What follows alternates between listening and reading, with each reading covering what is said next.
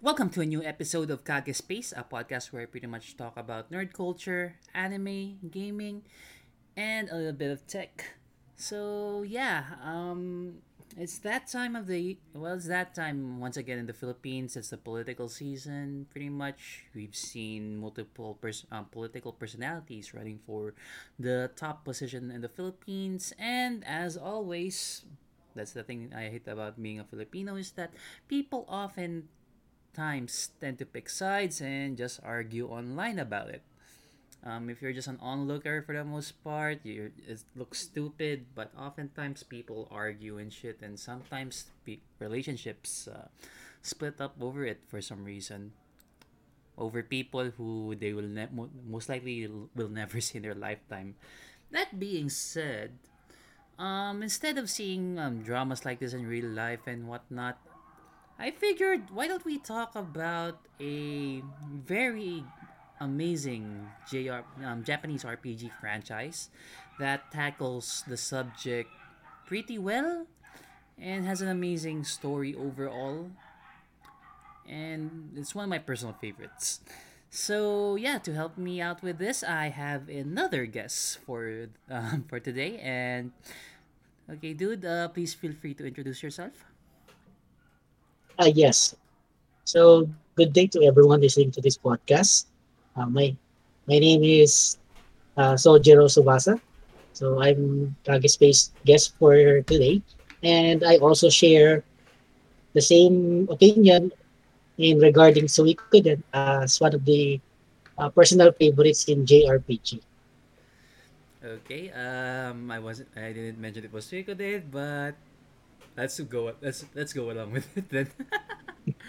anyway, so yeah, um, yeah, we're gonna be talking about Suikoden. Um, to those of you who don't know, um, Suikoden is a franchise, as a franchise created by Konami. Um, it's loosely based on the Chinese love, uh, novel Water Margin. I'm not gonna pronounce the Chinese name simply because I'm gonna butcher that shit. But the Japanese localization is pretty much called Suiko, Suikoden for the most part, so they stick with it. So the common premise, there are like multiple entries in the franchise. There are like five main entries, Yes, fine. five uh, numbered entries. There are um titles that have subtitles. Um, there are games there in the franchise that have subtitles, but we'll get to those later.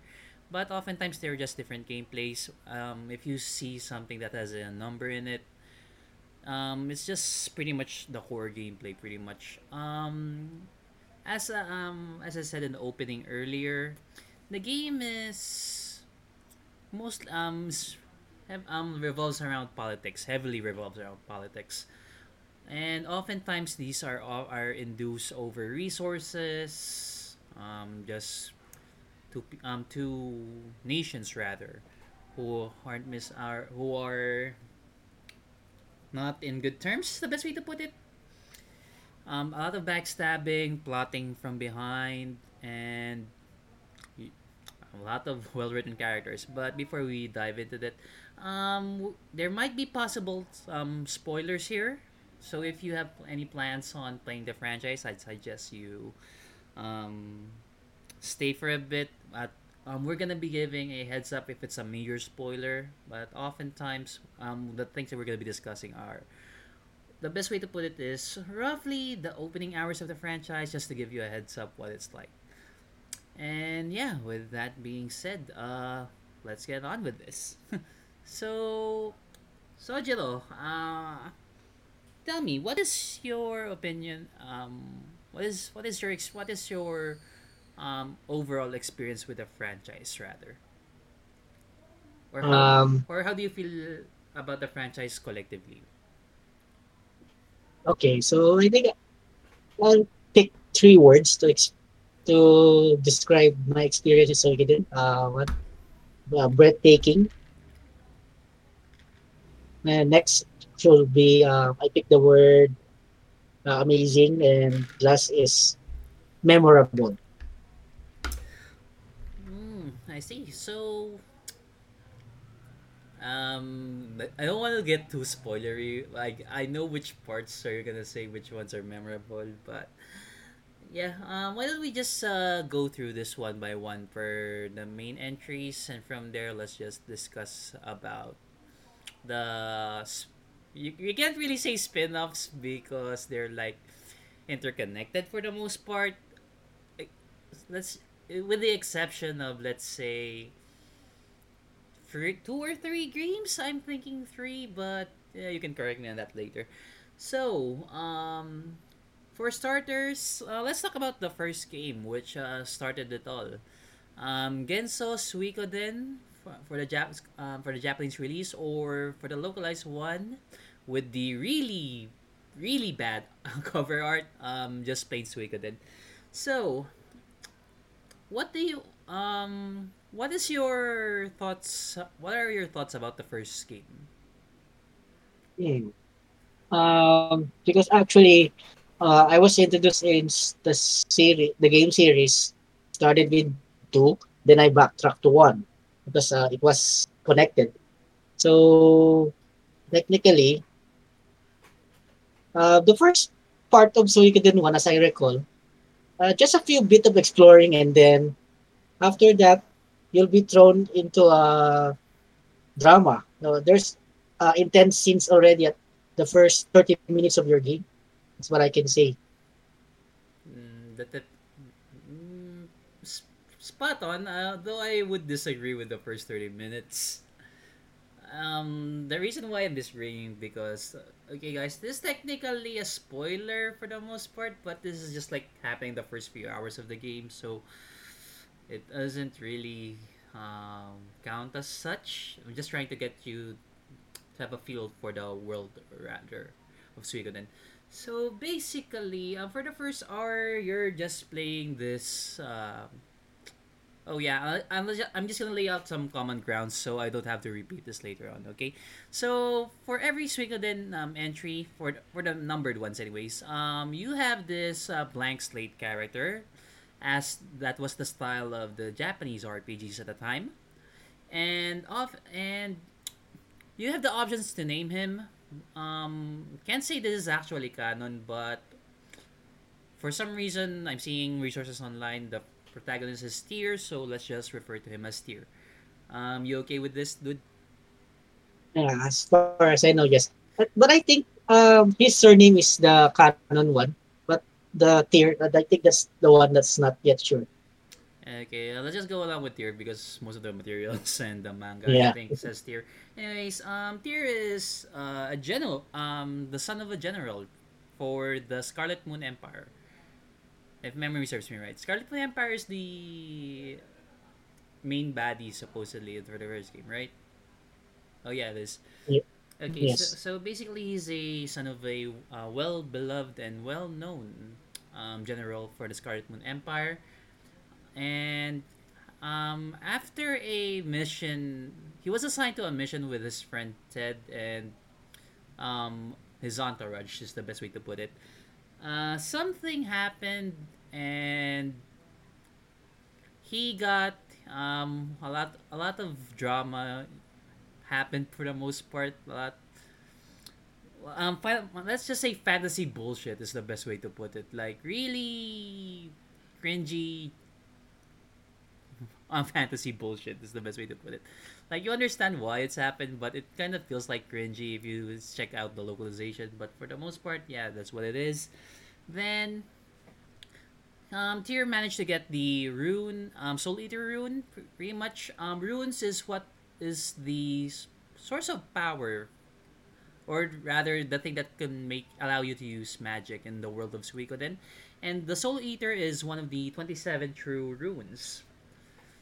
Um, there's like a really long explanation about it, but let's just um, I won't get into it. But realistically, um, and the the true the uh, the bearers of the true um true runes rather or the soul eater rune for the most part are often cursed.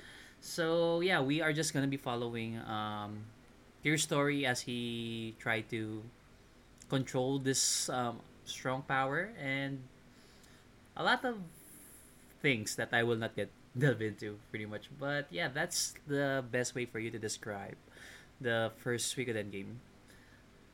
So narrative wise, I'm not sure if you agree with me on this. It's pretty good, but I mean the narrative is pretty good. Like all of the entries are oftentimes have good narratives. The thing that I do not like about this game for the most part is the the menu. The battle system is okay. I just hate the menu here and the inventory management. Oh yes. so I've been reminded of that hell again. Yeah, you know what I'm talking about. So basically, um, when was the? I'm just gonna do a quick um search here. Uh, Suikoden release, um, Japanese release. Okay, I wonder. Can't recall which year was this. Uh, what?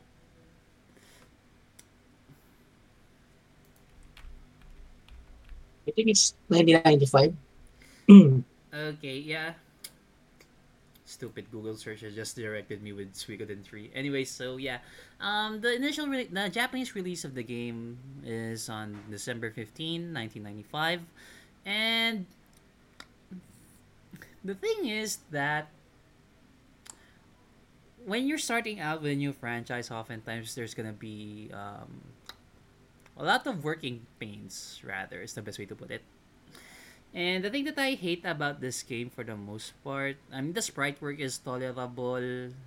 Um, people are just pretty much starting to get used to the PlayStation 1 at this point. And the thing that I hate is the item management here. The item management is goddamn is atrocious is the best way to put it.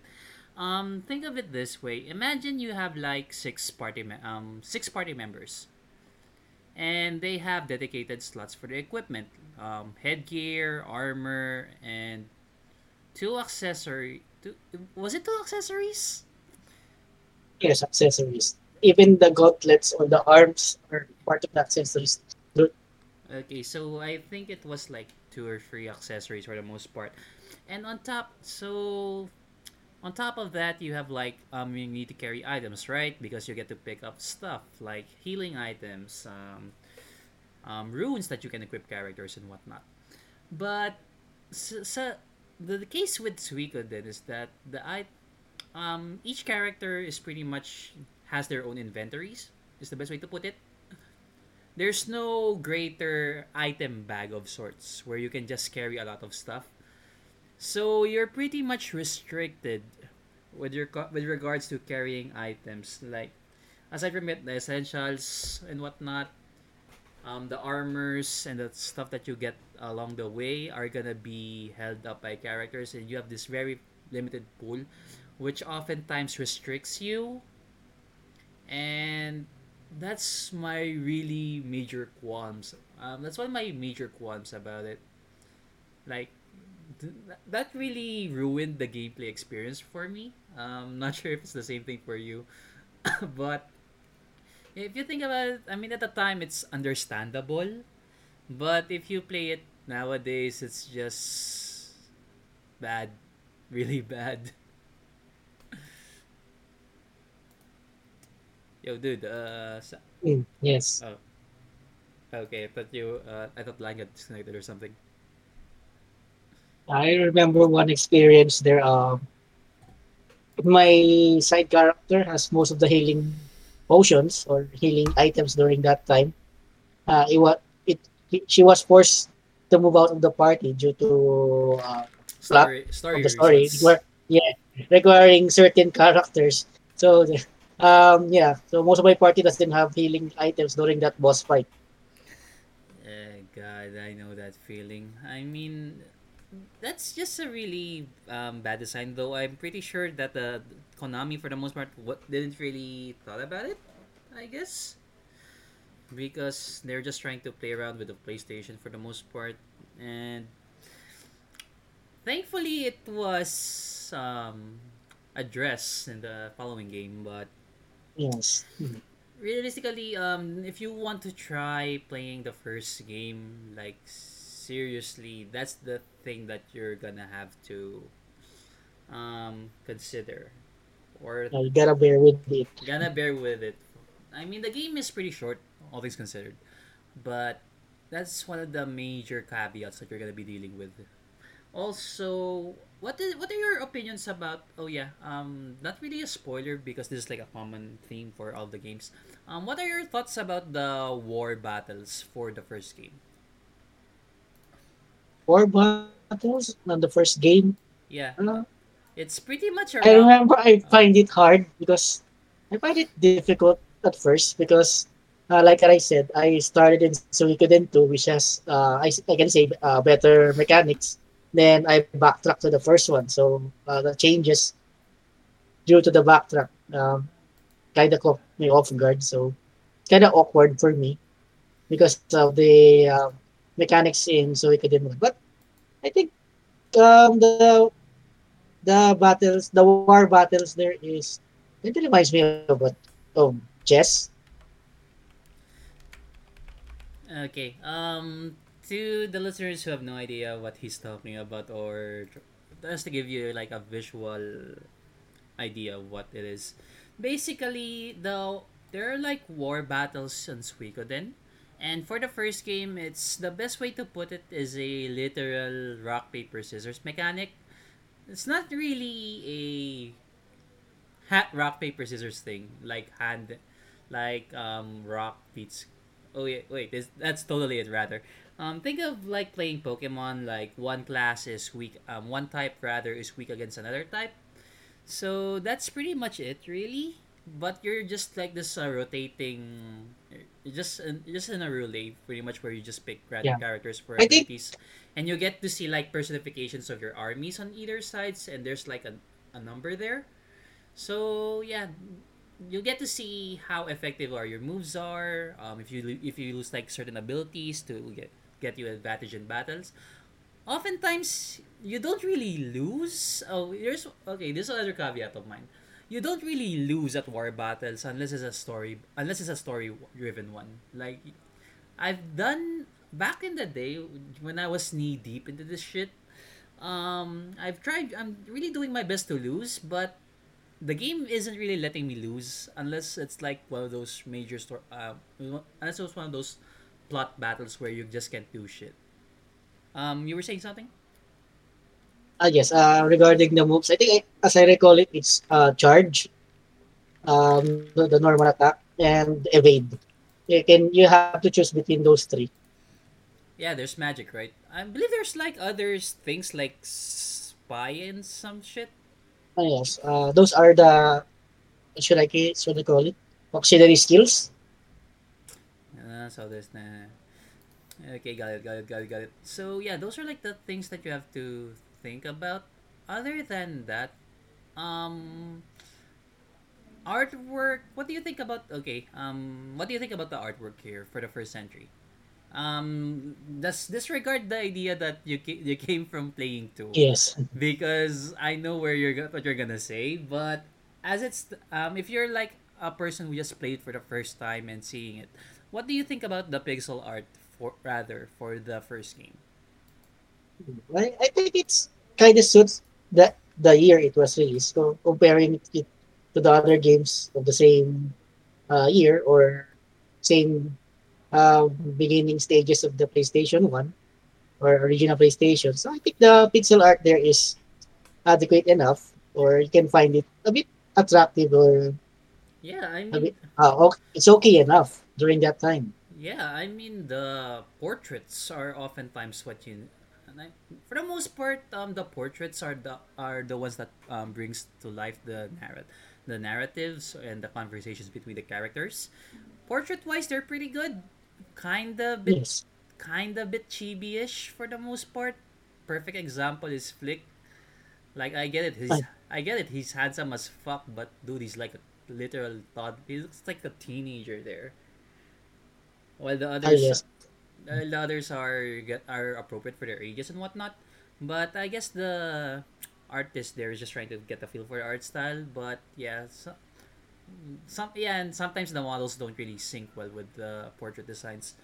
Um, Flik, Flik in general, others are pretty okay, but I don't know. Yuber's my favorite portrait as so far.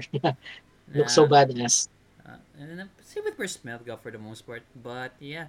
Um, over um playtime, if anyone wants to dive into this, I don't think you really have to spend too much hours. Like unless you want to see all of the endings, like you get to do multiple playthroughs. But if you want to get like the perfect ending in your first playthrough with using a guide, um, yeah, Hey, we would. haven't told them the ano, the one unique trait of the game. All right, we're gonna get to that. Okay, since we brought this up, uh, why don't you tell our audience um, what's the unique thing about Suikoden I sure. Uh, for me, um, this is one unique trait of this game, uh, especially for a JRPG.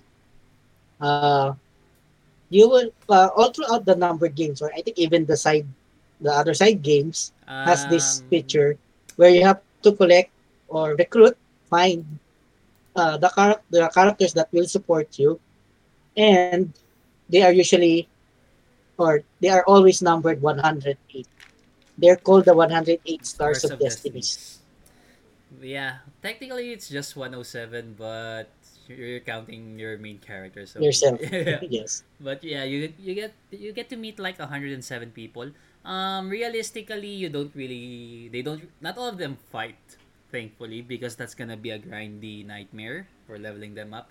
Um, some are just um um hosts, mini games, shop owners, armor armorer Uh, gen- generals for the army. generals for your armies. Um, sometimes just some of them just um, host mini games, gambling ones. Um, the cooking mini game for the for the second game. Um, we'll Oh, I love the, the cooking game. yeah same, same here, but uh, let's what um, we'll get to that later on. Um, what else? Um, gambling. Lot there are a lot of gambling here.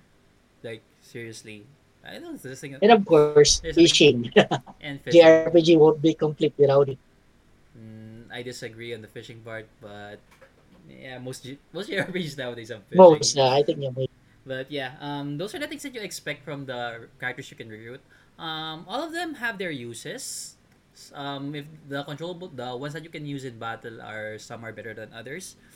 But yeah, that's pretty much it. Really, um, all of them have their own. Um, some character, some of them are oftentimes have great, na- um, are well written, while others are pretty much cast aside, like pretty much a one off. Like there's this one character who is um who, doesn't really do anything except do, laundry.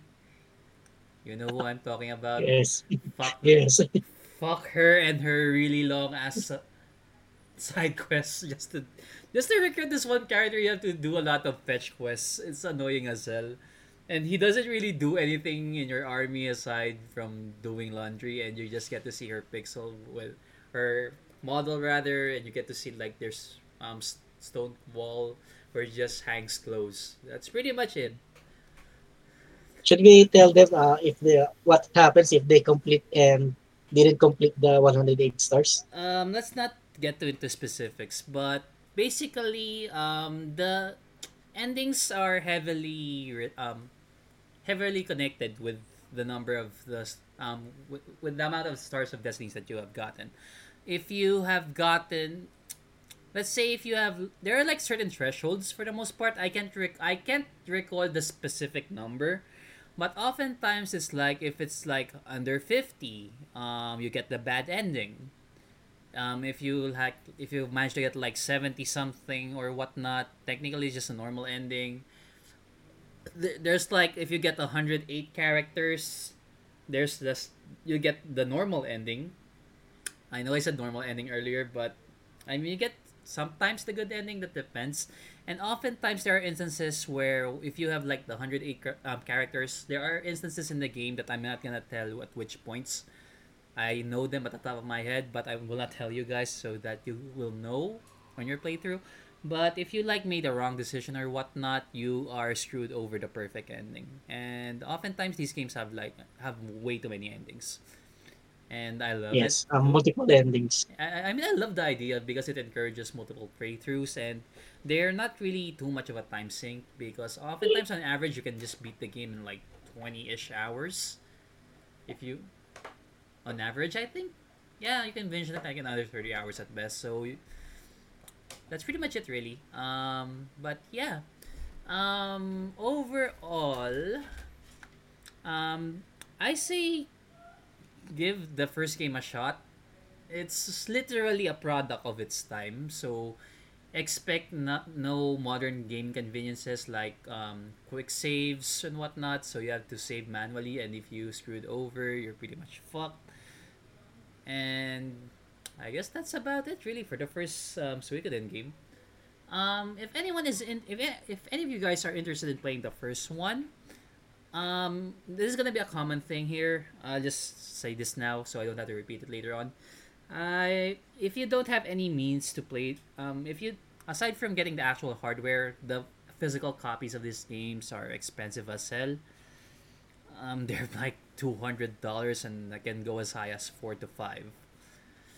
So I suggest um, if you have the cap- um, the means or capability to do so, you can just emulate this thing on your phone or computer.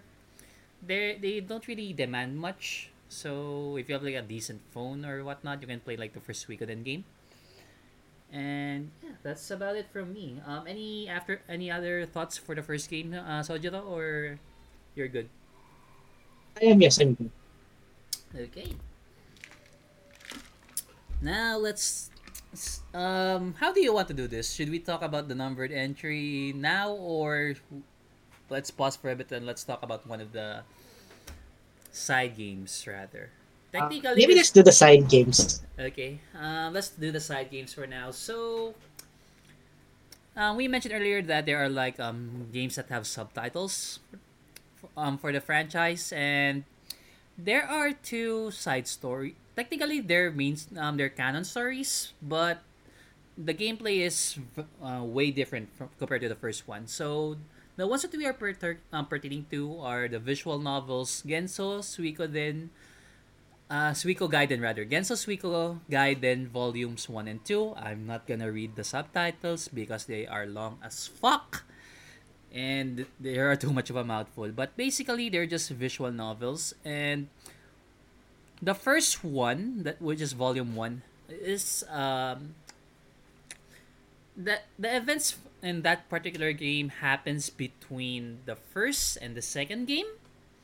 And volume 2 is a continuation um or it's more rather a bridge between Two Suikoden's and two and three, 3. I think. Yeah, it's 2 and, 2 and 3. So, and the best and ideally if you're going to be playing this, you have a save file from the second game, I believe. Yeah, you need to save file for the second game. So, you need to have a complete sa- you need to have a save file from the second play so you can upload it on your uh, on the vo- on the first um, visual novel, which is volume one, you get to see um, some decisions of the characters that you made and the names and the, and the ca- and the castle that you name is gonna be reflected in the game as well. So this is pretty much a quick stop. Um, what we can tell you is that the main pro- the main protagonist for the visual novels is pretty fun compared to the usual um, stand um, standy character so you can uh, put yourself into it um, nash is an amazing character for the most part because he is young as fuck he's adventurous so there's a lot of stupid things here and i find them fun um, what are your thoughts about the visual novels um, Sojo? Hmm. Um, yeah, same thought, same thoughts about you regarding. Especially, I find Nash very interesting, and especially the dialogues between him and the the vampire lady. So I'll just re- refer her as the vampire lady. We can just name we can drop the name it's shara to those Uh, Shera, yes, yeah one of the best, one of my best games in Suikoden. Uh, she's shit for the mo- uh, wait. She's pretty good in the second game. Uh, anyways, uh, we can we can get we can delve to the other mechanics, but yeah. Um, you were saying about um the guide the guided entries. Yes, uh, I think uh, how they laid out the story is very interesting, and even the dialogues, the interactions are really good. So I can even say that if they if they decided to animate it, it should probably be a good one. Yeah, I doubt it with the state Konami is in right now. They're Yes, really I mean, yeah, that's why it, uh, I said if, because uh, we know. yeah they're into pachinko machines and mobile games and Yu-Gi-Oh. Anyways, Um, yeah. Um, realistically, you're not really missing a lot. Um, as a okay, as a guy who's a huge fan of the franchise, you're not really missing out. Um, if you skip on the visual novels, especially if reading isn't your thing, um, you can just skip it. But there are some interesting character developments here, and um, the main protagonist for the visual novel Nash makes an appearance in the third game. But but if so, if you want to know more about his um, past experiences and whatnot, and certain backstories that weren't even mentioned in the main game, then give those visual novels a shot because they fill out certain um, subjects that weren't discussed in the main entries. Ah, yes. Uh, especially Shira's part uh, because I think should I can I spoil them regarding uh, one of the traits of Shira? Mm, I would say let's just let's just um try to limit it. Um, I know what you're Yes, gonna. yes. I know where you're heading with this, so just try to limit it because um this is heavily related to a character in the first game, which is who also makes an appearance on the On the game. second game, yes, Yeah. I know. Oh yeah. Well, uh, yes. So regarding that, um, that's why I say it's an interesting backstory because uh, Shira is one of the holders of a true rune. So I think that's the only teaser that I can give them. She's one of the holder but true rune. Um, we can tell. Okay. Um, aside from that, um, we can also tell that she's a vampire. Um, Yeah. it's a it's a fantasy, guys. Of course, there's gonna be vampires, elves, and whatnots here, but um, aside from that, um, I'm not I'm not gonna say anything. What is her? But there are some certain relationship with the supernatural and the runes. So oftentimes, um, you get to know them as you play the games. Anyways. So yeah, with that being okay, um, with the visual novels done, um, let's talk about this well beloved entry in the franchise, universally well loved. So Yes. we are gonna be talking about Suikoden two. So yeah, Suikoden two. Um, I believe. Okay, I mean, I love the fuck out of this entry, but you're the big, you're the fanboy of this part um, for this one. So this um this is all this is this is yours, man. What do you think about Suikoden two? Mm. Well, uh, that's being that's the first game uh, that was introduced to me by my friend. So I was told that uh, try this uh, JRPG game. Uh, he knows that I'm playing Pan- Final Fantasy and some other games. So I decided to give it a go, and I have to admit, uh, first one hour of the game, and uh, I got my mind blown away. Uh, the narrative uh, in the introduction part and overall how it how it goes. And yeah, I had some of my share of frustrations, especially one of the bosses. One of the boss there is so hard to fight for the first time. Ah It's yeah, yes. it Fuck. I know it's you. gonna bring some memories to you too. Fuck that game, man. Anyways, um, to give you the reason. Okay, let's just talk about the plot for um real quick here. So we're gonna be delving into the lore of the Suikoden world for a bit because you need to discuss this. Okay. So basically, um, the game revolves around a ca- um revolves around two characters, the main ones, anyways. Um, Jowy and Riou. Um, Riou is like the established name of some sorts, but you can name him whatever you want, pretty much. But um, for canon's sake, um, I'm not can't say it's actually canon, but for what the, for the common names to be used, um, we'll just go with Riou. Um, Riou and Jowy are the ones who are spearheading this entry. They uh the opening um, the opening of the game um, starts uh, at their camp in Highland. Um, they are under a scout of sorts, uh, um, scouting group of sorts in the army called the Unicorn Brigade. All of a sudden, um, they were about to be sent home during the night, and they were attacked by.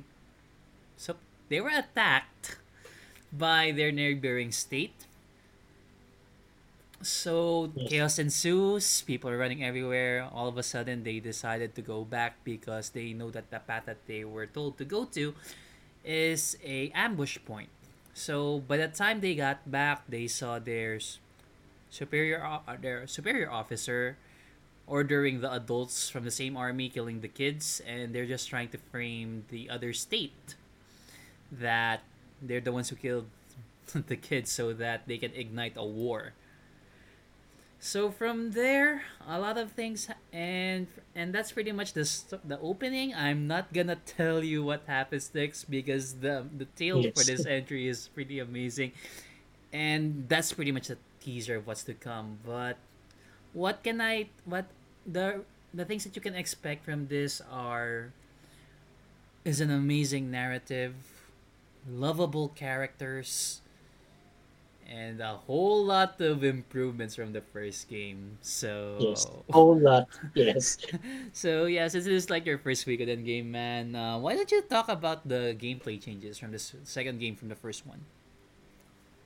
Oh yes. Uh, yes. What we mentioned, uh, our common problem on one, inventory management. Uh, in two, oh, it's totally fixed. It's fixed. So I mean, on my part, uh, if you start with one and then you go to two, you say, oh, that's a lot of improvement. And even the inventory man uh, NPC there that manage it uh, makes it a lot easier compared to one. Yeah. Then the war games, a bit, there's uh, improvements in the in the still the same core mechanics, but there were some few gimmicks that were added there, especially the support uh, characters. You can have one leader for one uh, troops, then two other characters to boost your attack and defense. Yeah. Um. So to give you like a visual representation, um, I'm gonna be focusing on the war aspect of here. Okay. So we um we are past from the revolving chess um revolving pixelated ar- small armies on the entire screen. So in Suikoden 2, what they've done is that you have like this um pre-rendered background and it's like an over the top view and you have like armies pretty much that are represented by a single unit be it cavalry archers um, um infantries and whatnot Spearman? technically they're under infantry but it's pretty much the, it's pretty much the same rock scissor mechanic but the difference is that you can assign um you have you, you can customize your armies here pretty much. So the some one um some of the stars of destinies here have like certain stats and abilities that you can like create like your own uber army for the most part. You can go the balance route or you can just go with a really overpowered unit and just steamroll it. It all depends on you.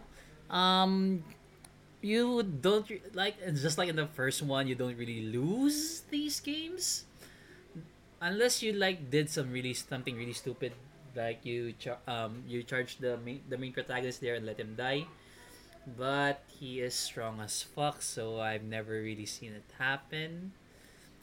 And i guess that's pretty much it for the most part um and also you can use like abilities during um imagine it's like okay um imagine you're playing chess is the best way to put it you can like move your pieces on the board and you can like use your magic and abilities to either support your units or app- applied magic or whatnot. Um, those are the things that's like a huge difference between the first and the second game.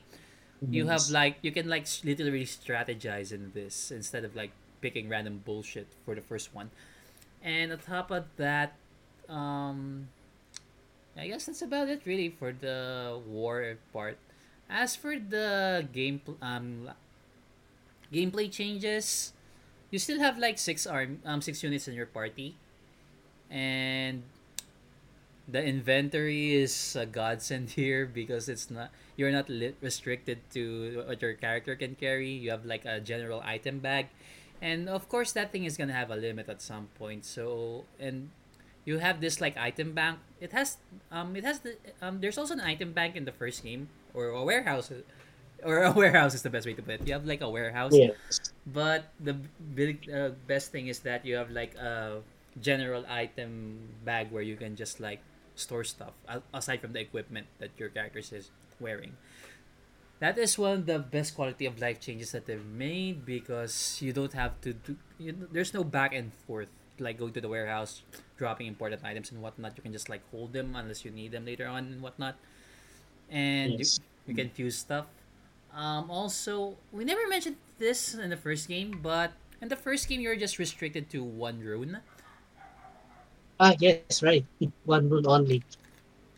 So in the second game, you can. This is what, what I like. This is the thing that I like when they made the changes in the franchise. Rather, um, they made they they make uh they made your characters can um your characters can equip up to three um runes. Yes, three runes. Um, you can be healing, support mag, support elements and whatnot. Um, sometimes just raw stats, crit chances, dodges. Or we always go with the d- double beat fury rune. Uh, the, yeah, the legend. Oh god, I love that combo. Um, ima- basically, um, you can like hit twice in a turn, and the fury is like um gives you like a boost in attack, but you're squishier. I think if memory serves me right. Yes. Yeah, they're like renditions of the Fury rune um in the other franchise, so it's kind of hard to recall which which one does what. But yeah, that's pretty much the setup really. So if you're like a your character is like a heavy physical attacker, you can just use this use that setup and just steamroll your opponents basically. That's the beauty of having multiple runes, um, rune slots, is because you have the options to um, customize your character to how do you want it. So with how do you want him or her to be. Of course, you're gonna be regarding okay. Go on. And yeah, regarding uh, the three rune setups, I don't. Uh, one thing that was added also here is, especially on the magic runes, you can combine the spells into a more powerful spell. For example, you combine fire and earth, and then there's a, yeah, a certain spell. Yes, a certain spell for it. yeah. So yeah, that's the yeah that's the thing that I liked about what they did in the four. Um, you can like co- com- um, combo um certain um ru- um certain rune magic Elemental runes. Yes. and they have oftentimes they have to be at this they have to be the same level and also I forgot to mention this but there are like um, we, we didn't really mention what are the runes anyways but we're gonna be focusing on the four common ones. Because this is uh, Dolores too much to discuss in a single episode but we can do a deep dive about it. But for now I'm just gonna we're gonna be talking about the general stuff rather. So there are like okay go, um, yeah. you're- So you're- you were saying- regarding runes, they can expect uh, elemental runes, so they can have a brief idea what are those elemental runes or uh, the elementals. Okay, there the four there are four common elemental runes for the most part. There's like um, fire, earth, water, and lightning. Um, fire is pretty much your AOE fire damage. Set, um, lightning is mostly Single- single target. Single target. Um, high crit chance, really decent damage because it's single target pretty much. Uh, water is your support rune for the most part, mostly healing. Earth Yes, mostly healing. yeah, Earth is mostly buffs and debuffs. Usually defense. It has some damage, but yeah, Very- defense and very some minimal, debuff. dude. It's mostly defensive and debuffs, which is actually decent, but you don't really use debuffs as Yeah. much in this franchise, in my experience. Oh, you forgot wind. Yeah, we're gonna be get. I was about to get to wind anyways, but yeah. Um, there's also wind. It's pretty much a combination of offensive magic and healing magic for the most part. There's this like one skill that lets you make that makes your opponent sleep, but nobody really uses it. I don't know why it's added there, but nobody uses it. But yeah, aside from that, um, also um, there's like um, stronger um, evolved versions rather of those elemental ones of the basic elemental ones. For fire, you have rage rune. Um, the rage rune, basically, um, you get more advanced um, fire magic. For the water is flowing rune. Um, more, you have access to more um, advanced healing magic for the most part.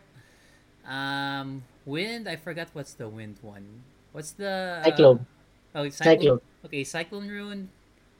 Pretty much the same thing. Advanced wind magic.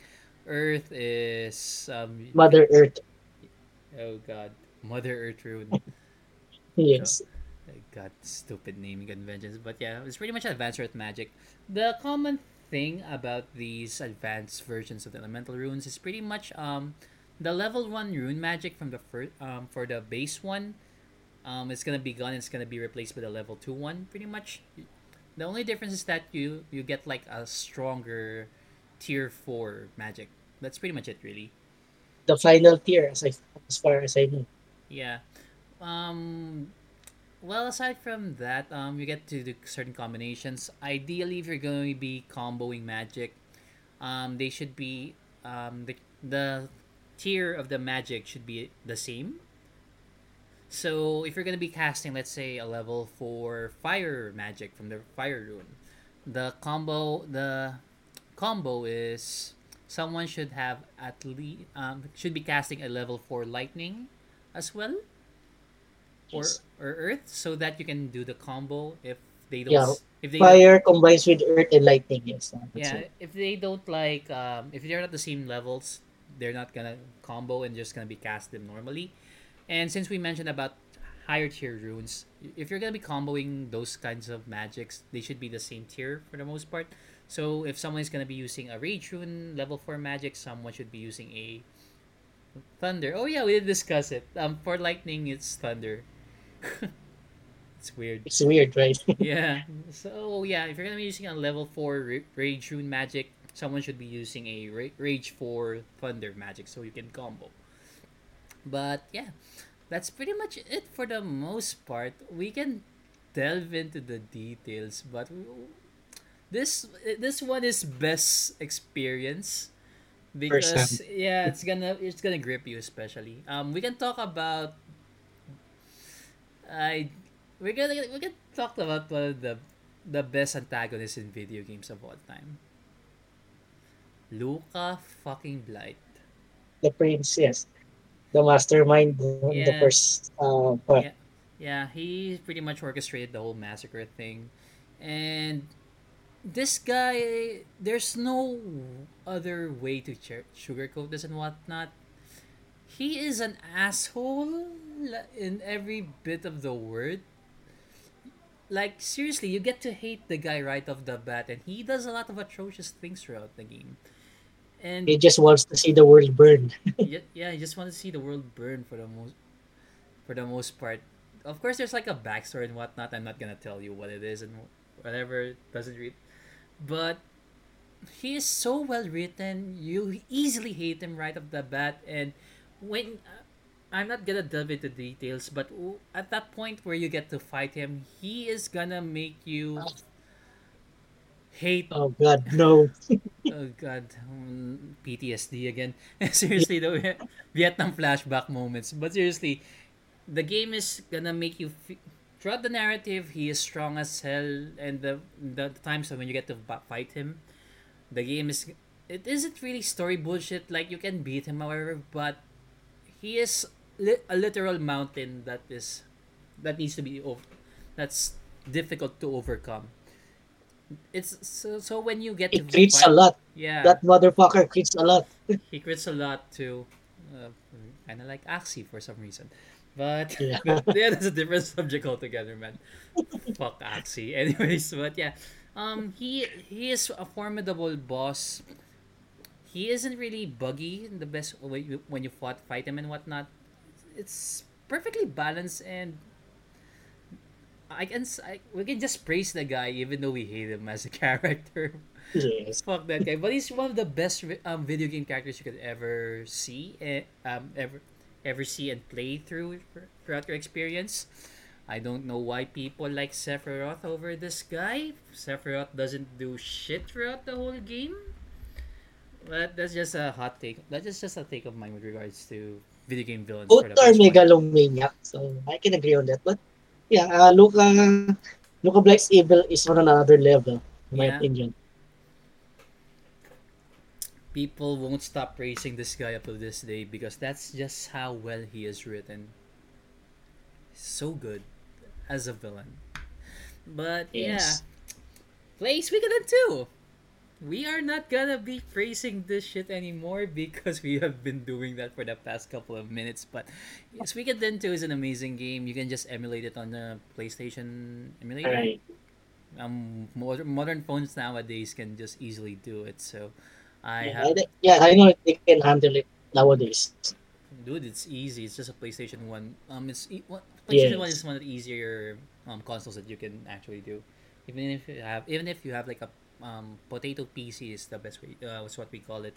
Um, you can easily emulate this. And that being said, let's talk about where the f- franchise rather takes a turn. Um, technology wise and other aspects. So we are gonna be talking about Suikoden 3. Um, Suikoden 3 was released on um, July 20, 2002 in Japan, and this is the first 3D game of the franchise. So yeah, they made the jump from the PlayStation 1 to PS2. Oh, excuse me. And they did some they, they they made a couple of changes here and this is where the fan base got a bit thrown off. Uh, split. split yeah, they split for the most split. split for the most part because they made a lot of changes here and in hindsight from Konami I they're not really that great. Some were good and they were carried over from the other from the other games, but for this one in particular, there are a lot of things that we are gonna be talking about that we're not fond of.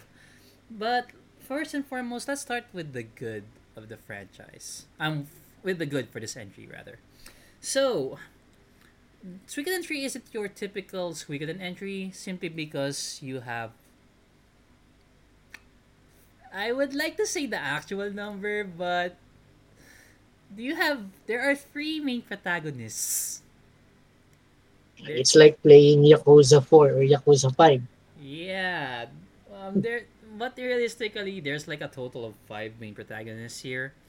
Um but realistic um but and you're probably thinking, wait, in a single playthrough there's like five protagonists? How the fuck does that work? So basically, they have this system. I forgot the term here. Um, you can like Google search it real quick for me, Sojiro, while I talk about it. But basically, you have this option to pick um which arc rather that you want to jump in. The the three ones that you can use at the beginning are Hu is Hugo, um, Chris. Chris, and Geddoe. So Yes. there's like um different per- basically you get to see the perspectives from these three guys. Um the others will come in eventually but these are like the, the ones that were introduced you at first. Um to give you a heads up um hugo is the supposed um, cherry boy for this entry. Is um a son of the chieftain of the of the karaya clan. Um the karaya clan has a lot of it is involved with a lot of things in the first two um for the first two numbered entries. I'm not gonna tell you what but yeah um hugo is the son of the karaya chieftain there. Um geddoe is a mercenary from one of the um empires pretty much in the game. And chris is a ca- knight captain pretty much. I'm not gonna delve into the details but basically um you get to see um they interact one another. They cross paths. Um, one side sees this. You get to see how they feel from different viewpoints, and as a onlooker, because you're playing the game, it makes sense. Narratively, it's a bit confusing if you didn't really follow a guide. Rather, is the best way to. If you didn't follow a guide to which what, what is the best way for you to which part the um which time do you swap to a different character so that you get to understand the whole flow of the game. That's the one the me. That's what I like. At the same time, it's a caveat of sorts because of some people um would just stick with the character throughout the whole game without seeing the viewpoints. But ideally, the best way Uh, for actually, okay um you were saying yes. Uh, it's confu- It's really confusing. So even if I do a replay, uh, a new playthrough of that, so I might, if without the guide, I definitely get confused. Yeah I'm Oh yeah, that's. But uh, the the game is good. So what's just uh, the way how they unfold the narratives and the branching routes and how they merge and they split is confusing. Yeah, but overall, when they get together, it po- totally makes sense, and you get to see over, overall what happened as it should be. Oh, yes. But yeah, um, there's some that's gonna be something that's gonna be a struggle if you're gonna be going in blind. Ideally, I recommend you follow a guide so you can get like the proper pacing rather when to jump into a different character. Um, well, that's the thing that I like and hate about the narrative so far. Um, also, oh yeah, I'm not sure. This is not really a spoiler. Well, like, but um, there is gonna be a point in the game where you get to pick um what true rune that you can give to the free protagonists. So yeah, Yes.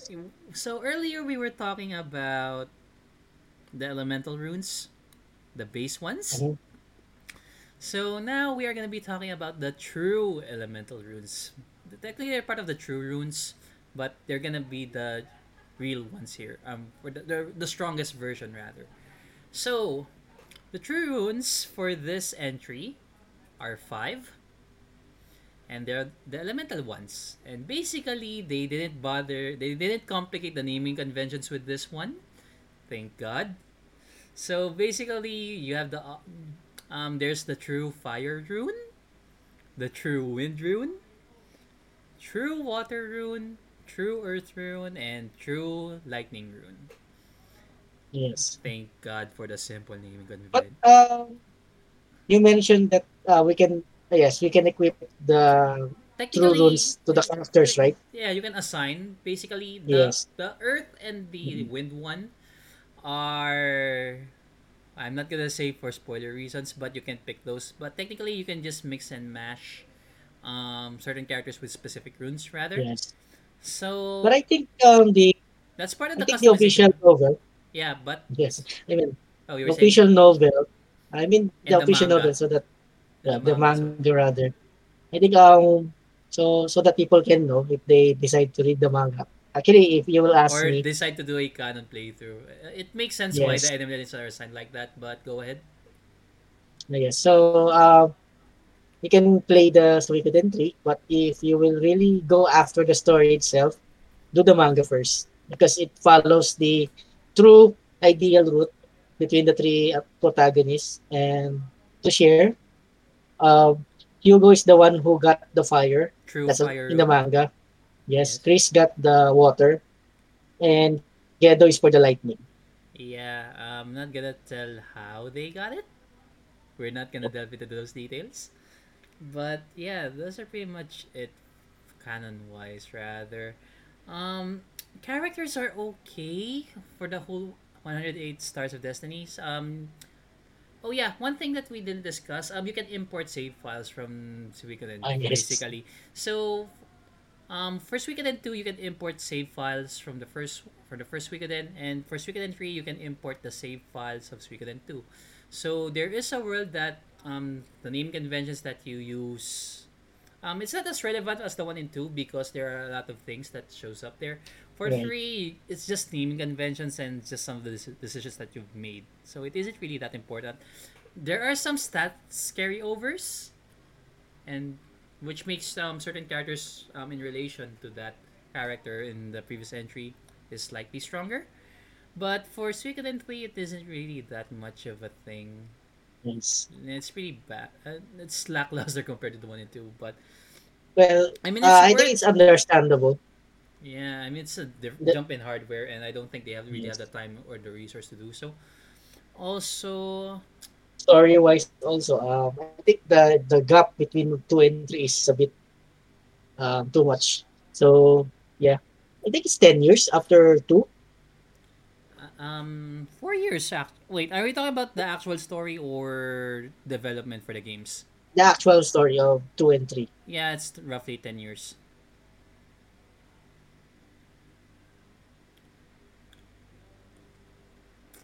because you get to see like older versions of characters from certain games. Um, oh yeah, some characters are recurring for the first three games.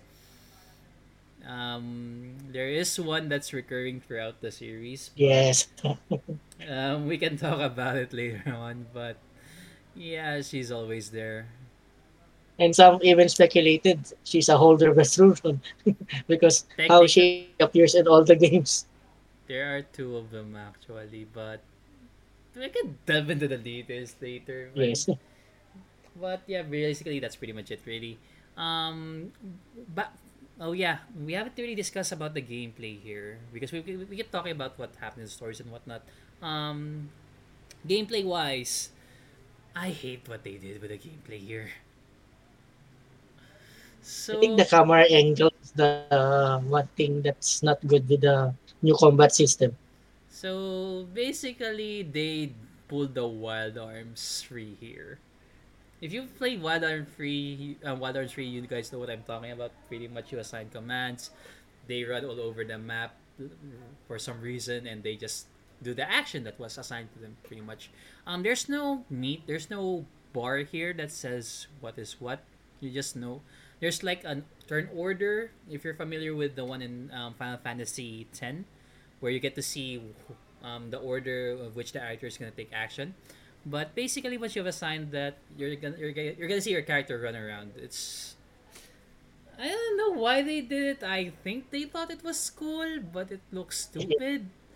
Also, what you can you can also mount characters here. Um, certain characters can ride certain units. Um, not really a spoiler, but the um Hugo you can actually ride his Griffin, and Yeah. he becomes uh one unit, but he occupies like one slot.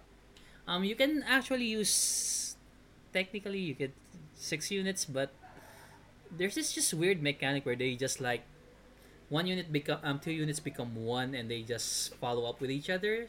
It's weird. I it's it's clunky at best. I get that they want to renovate the battle system, but dude, don't change what works. Suikoden 2 ba- Yes, I know. Suikoden 2 battle, battle system is amazing as fuck. I don't know why they decide to do this, but well, yeah, the It's direct dope. It's really dope. it's amazing, but yeah, they, the, they I don't know, it's just weird. I, it's so clunky and I don't get why they went with it, but I don't know. They, think they I guess Konami think it was good. Um, aside from They made a bad call on that one. yeah, this this one of the low points of the franchise uh, of the uh, for the game rather specifically. War is the war system. Oh god, I hate the war system here as well. Um, it's kind of hard to describe. Ideally, you just check out YouTube for this because that's the best way for you for you to um, to get what that's the best way for you to make sense. But imagine there's this this like um board here. You don't see any units, you just see portraits.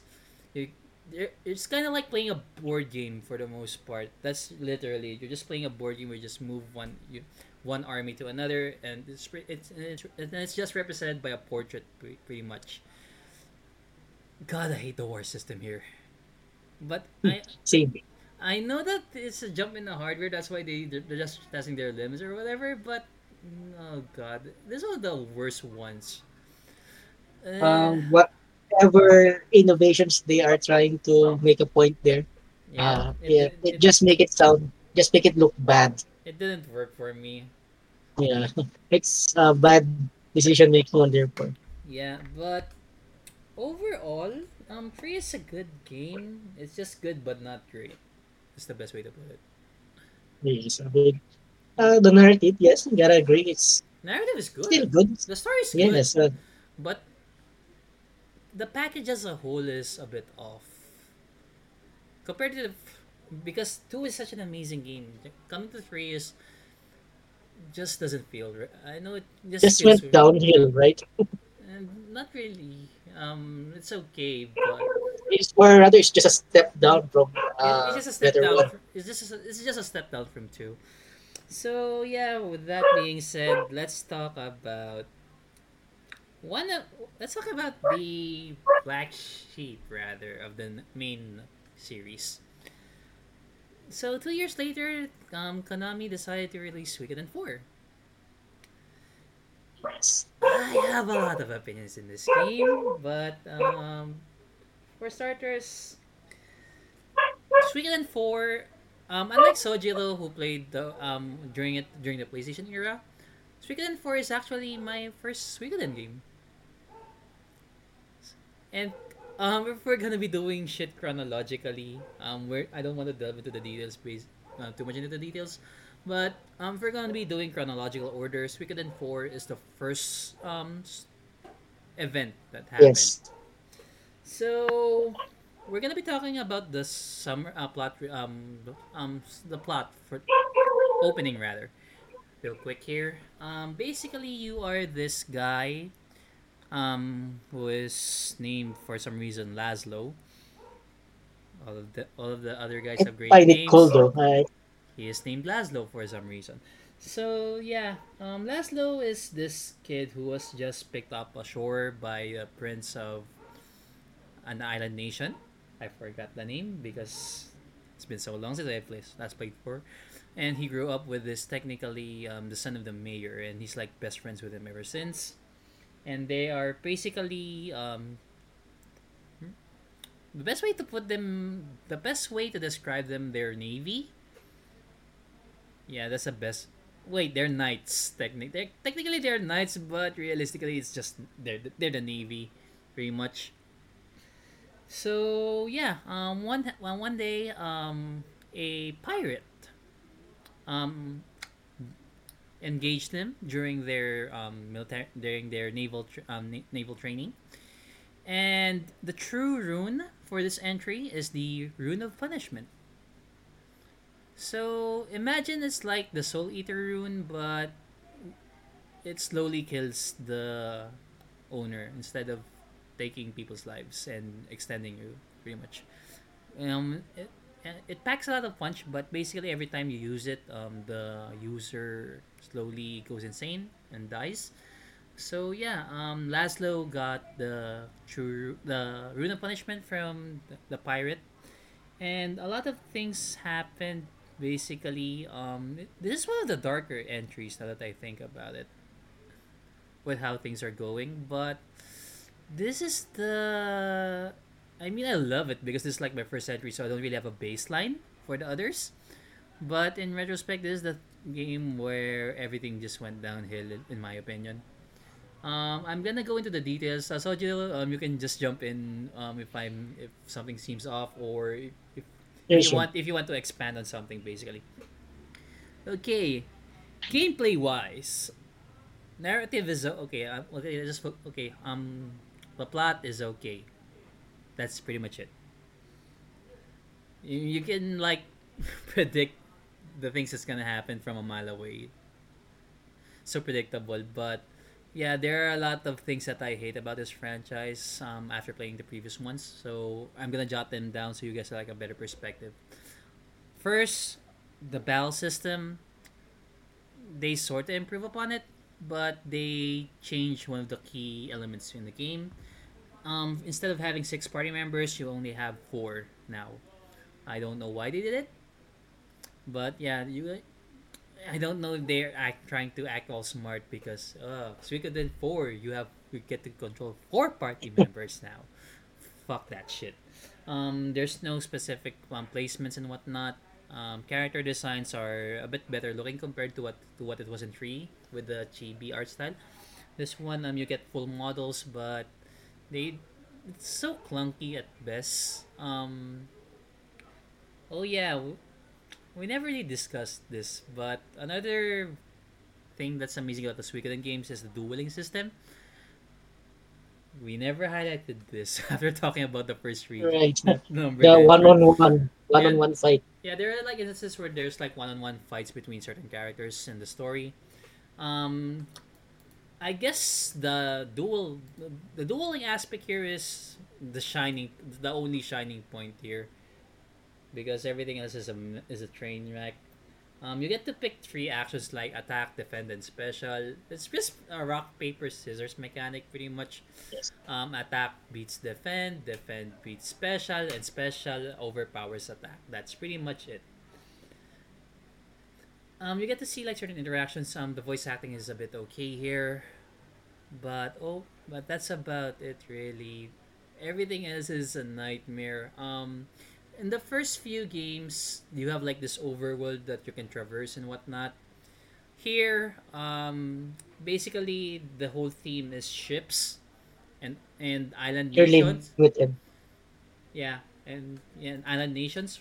So you have your castle here is not a castle.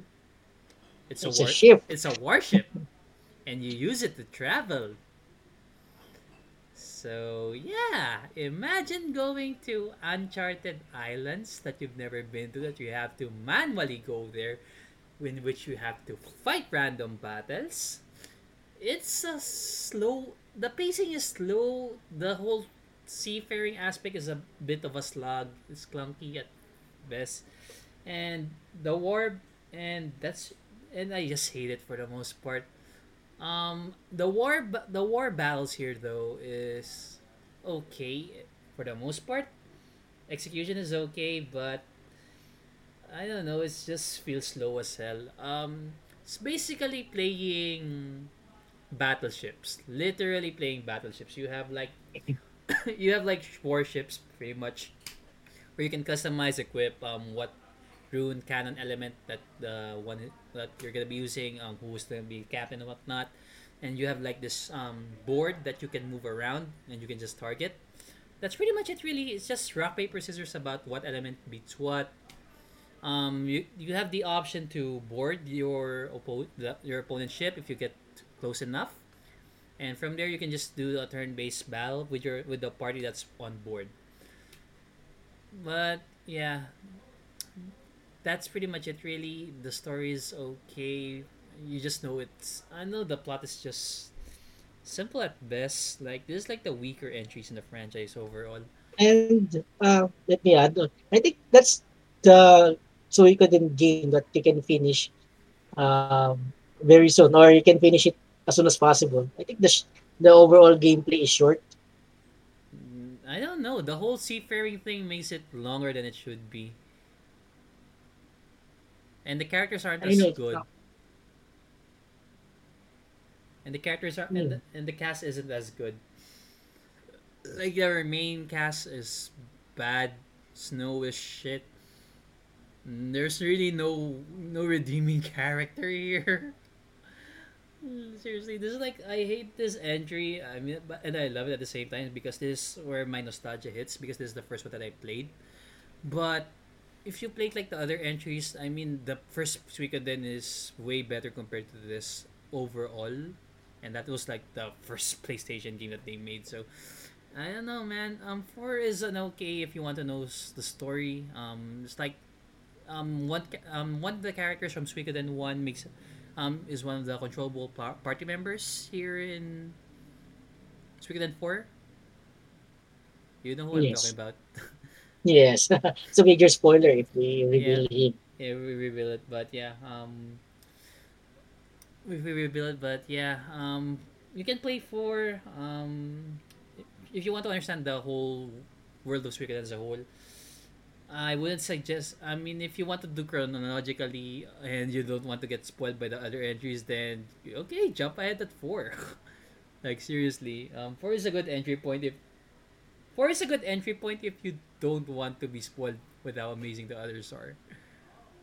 And that I guess that's why my gameplay experience is isn't as bad. But after backtracking the other games, uh, God, thankfully I'm not going through that shit that is four. But yeah, um, play four for the narrative. That's pretty much it. Just breeze through it, Yes. follow a guide. Don't go for the other shits. But yeah, that's about it really.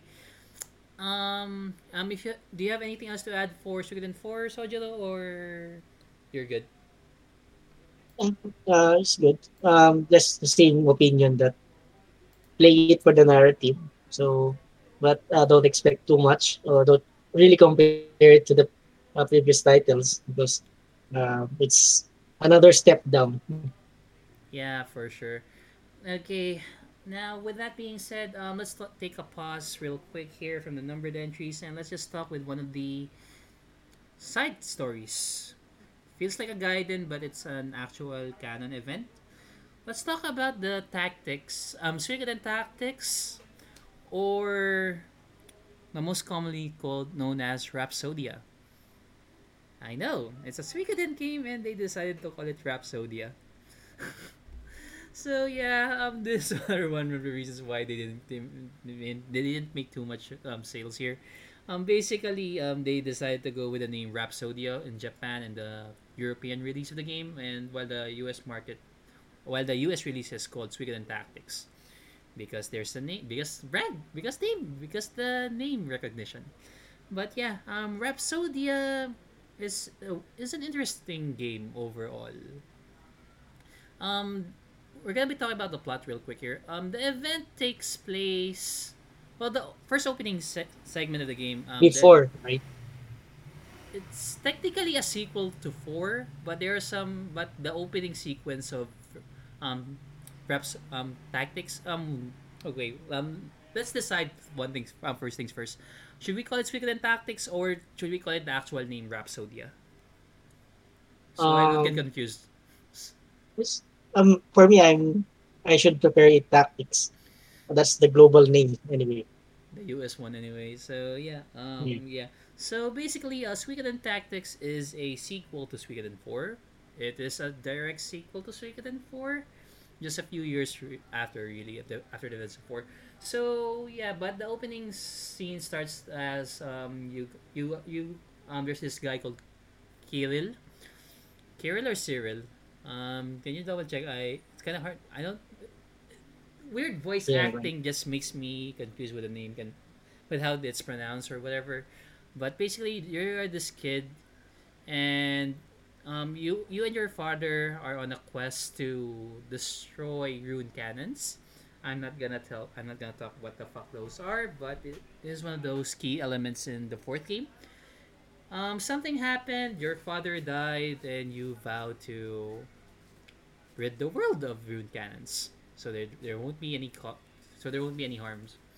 So this is a unique spin uh, take for the for the franchise. Um, we've had visual novels and the classic turn-based JRPG. Um, here we have a tactics. Um, they have this um, Konami's uh, tactics take for the franchise. It's interesting, but at the same time, it's a bit slow. Even for a tactics game, it's slow as hell. Um, the reason why I'm saying this is because um, it's it's it's a, it's a, it's difficult to get um to get um to hold on to. Um, slow um slow pacing, battles are slow, um, customizations is limited, everything is expensive early game. So yeah, it's a bit of a slug to get through, but once you get uh, midway into the game, I believe that's around the six or eight hour mark um, that's where shit gets interesting and the combat is way more fulfilling. So, it's not your typical third um t- tactics RP um um tactics RPG rather. Um, basically, um, you can like use elemental tiles because they it because the runes um because the elemental runes are being integrated here, not the runes. Basically, um, characters have are tied to specific elements. Basically, if the if Cyril is, sta- is stepping on a fire tile. Basically, he gets bonuses like um, increased um, damage, hit rate, and whatnot. Also, at the end of his turn, he heals. Um, but if he steps on, let's say, a water tile, um, he has lower stats and he gets um, damage. I mean, he receives damage instead of heals. So you can like, there's this like a meta game where you can just like spread all over your the tiles where you can get advantage, and it, there are like you, combos here where certain characters like make a unite attack. Oh yeah, we never we never even discussed this shit. So yeah, um, in the um games rather, um, you can like they're like unite um there this thing called unite attacks, where um characters. Oh, you you okay, Sajado? No, yes, I mean, I we forgot to mention that one also. Yeah, there's so many systems here that we never really um talk about it, so we just remember it all of a sudden. So basically, um, here's a, um for the main games rather, and as well as the tactics one. Um, there's this thing called unite attacks. Basically, um, let's say that um this certain character is close to another star of destiny.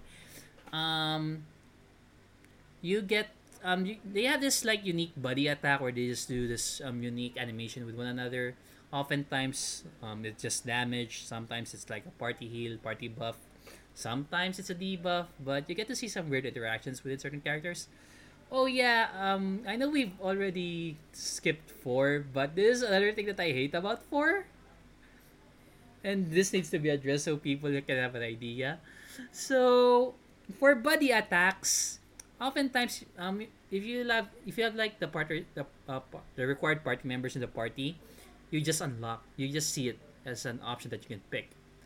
Four, on the other hand, you have to grind the fuck out of it just to get it. Like seriously, I mean, it levels Mm, up. Yes. That's that's another thing I hate about four. Fuck four. Um, oh, fuck four, but I love you. Fuck that shit. But seriously, um, you have to grind just so you can get your buddy attack, and you have to grind multiple times, like multiple battles, just so you can level up. So yeah. Okay. It Um. enforces you to use everyone. Yes. So you can know which one has the uh, combined attacks. That's what I hated about for my. yeah.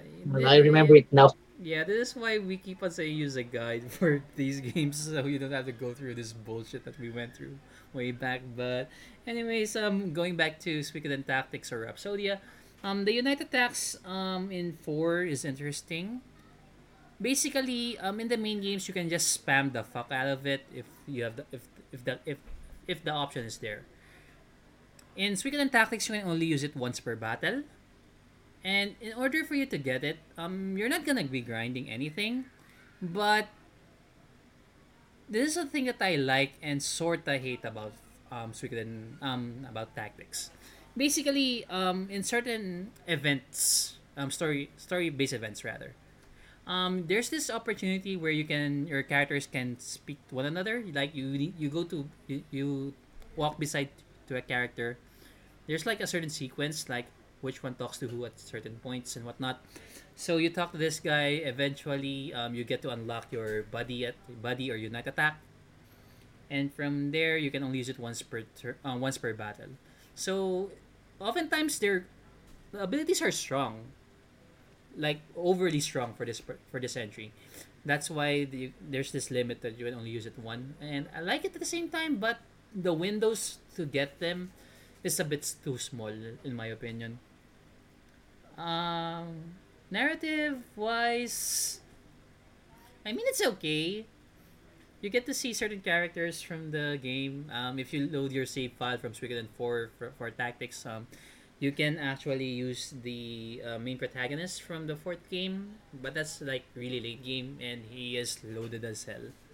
But yeah, um, tactics. Um, Suikoden tactics wise, it's a good play, but it's a bit of a grind. No pun intended. It's grindy as hell. Um, you Sojiro, um, what are your thoughts about Suikoden tactics? Yes. Uh, grind. I to be honest, I think I only played this once. I didn't finish this. Yes, I've. That's why I was a bit confused on the first part. I did recall that first part of the story is a prequel, and the rest takes place after the Events. events of Suikoden 4. Uh, yes, I do remember the grind there is really grind. It's a grind festival indeed. Yeah, you have to. And only, yes, uh, and also the, uh, battle system here is better than the than 4, for my opinion. Well, I I'm, I'm not sure if it's okay to it's okay to compare a turn-based RPG over a a grid-based tactics one, but yeah, I mean the game. I mean it's fun. I mean it's more fun later on, but yeah, I, I, get, I get where you're coming from. So uh, yeah, um, and um, closing thoughts for um R- Suikoden tactics, or um, you're good. Yeah, I'm good. Okay then. So with that being said, um, we are. This is uh, I don't know if this is a controversial one, but we are gonna be talking about the last numbered, uh, main numbered entry for the franchise, and this is this is a bittersweet one because Konami just didn't give a fuck about this. And yeah, we are gonna be talking about Suikoden Five, and man, I love this game. I really love this game. So, um, story wise, basically, um, the events took place 50 years. Wait, is it 50 years or 10 years before Suikoden 1? Uh, let me check. It's eight. It's not just just said here. It's eight years before Suikoden one, Okay, I, I thought and was, I, one hundred forty two years after Suikoden four. yeah, so yeah, basically, um, this is like a prequel of sorts for Suikoden 5. If, I Suikoden 1, if we're gonna be talking about um, chronological Chronological order. Yeah. chronolo- chronological order rather. And um, I'm just gonna start with the story, um, with the premise, so you can have an idea, and moving on to the gameplay and whatnot. So, um, the premise of the game, pretty much, um, you are this, um, you are a prince. I am not gonna pronounce the fucking name that people decided to use it. You, you can sounds like Scandinavian. It's a Scandinavian I'm name. just gonna butcher it, and I don't want to offend, and I don't want to make a fool out of myself. I've done it way too many times already, but it's a mouthful. But let's just say Prince Falena, basically. Um, you are a prince of this queendom of Falena. Um, males don't do shit here in this uh, kingdom simply because it's um ruled by um being led by women. Woo, women empowerment. Well, anyways, that was that was that was uncalled for, but trying to be funny here. But anyways, um, yeah, you are this prince, and your little sister loves you a lot, a bit too much. But anyways, where was I? Oh, That's yeah. no, that's that can lead to something. Uh, no, we don't discuss that yeah, for for this episode. Um, we can go degenerate on some topics, but um, for now, let's just focus on the premise of the game. Basically, so you are this prince, pretty much. Um, you don't you're, you you have really no power in line of the throne or whatever. Pretty much, your sister is gonna be the next ruler of your kingdom. So after us, a lot of um basically just went on to a errand, pretty much.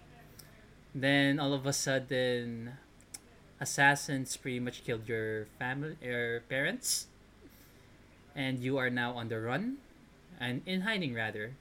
And from there, you managed to get one of the yeah. This is one of those confusing things about this game. Um, you were able to get the one of the a part of the true rune.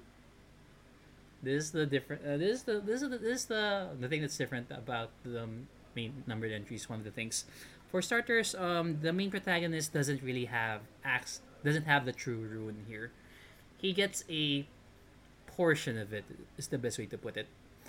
So the main the focus of the main true rune here in this game is the sun rune. Giver of life is the best way to put it. And it has two other halves. I mean, it has two parts rather to keep it balanced. The dawn rune and the twilight rune, basically. And the main protagonist here, Prince uh, Prince Falena, rather, um, as the dawn rune, and you're pretty much uh, lead the rebellion because the ones who killed your parents are the ones who usurped the throne. But JRPG things, and I'm not gonna delve too much into the details, but that's pretty much it, really. Um, this is a good. I, I hated how Konami treated this game. I'm pretty sure you're gonna agree with me on this because um, you get a different correct, um director. They kick pretty pretty much kicked out the guy who directed five for this, and they really and Konami didn't give they didn't even bother creating multiple um, copies for this because they the sales for four was bad, but five is an amazing game. Like holy shit! There's so many things I can praise about five. Like um, graphics overhaul. Pretty much Konami has a good grasp on the hardware for the PS2 and this is one of the this is the best uh, looking Suikoden game ever made. Um, we're gonna be talking about 3D, pretty much this this is the best one hands down. Um, they brought back the six part um six part um six party um six party members, and oftentimes you have like the positions like where where their um their range is small, so they're placed at the front, medium range they're in the middle, long range characters at the back aside from that, um, you can there's like character formations where you get stat bonuses and whatnot. Oftentimes, it gives you advantages and disadvantages. So you have this like freedom customization, and you can just switch it on the fly, which I like. And aside from that, um, the other things are make their returns. Um, you don't have to grind for the unite or buddy combos. They're pretty fun. Um, what else? Though battles, oh yeah, I, I liked how they made the war system here. Uh, Sojiro, uh, you're still here with me, man. I don't I, Yes. okay, Mhm. I, I thought you were gone or some shit. Dude, you can like talk and shit. but yeah, um, anyways, um, the war system here is amazing. Like, this is like, well, the this is like a Um, okay. Um, yeah, you're right. you're about to say something. I mean, yes. Um, you said it's amazing. I have to agree on that. So I will second your opinion on that.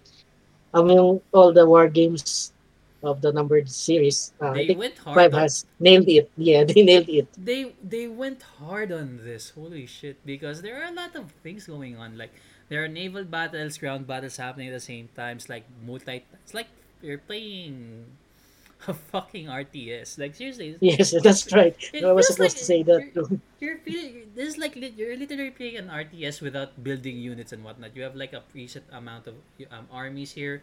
Um, they brought back the um, army customization from Suikoden two where you can like assign certain characters to specific units basically you get, so you can create like a balanced one where you get like um, barrages for your um, naval units and whatnot they, re- they really went hard on this for the battle system and this this is the best integ- this is the, this is the best integration by far.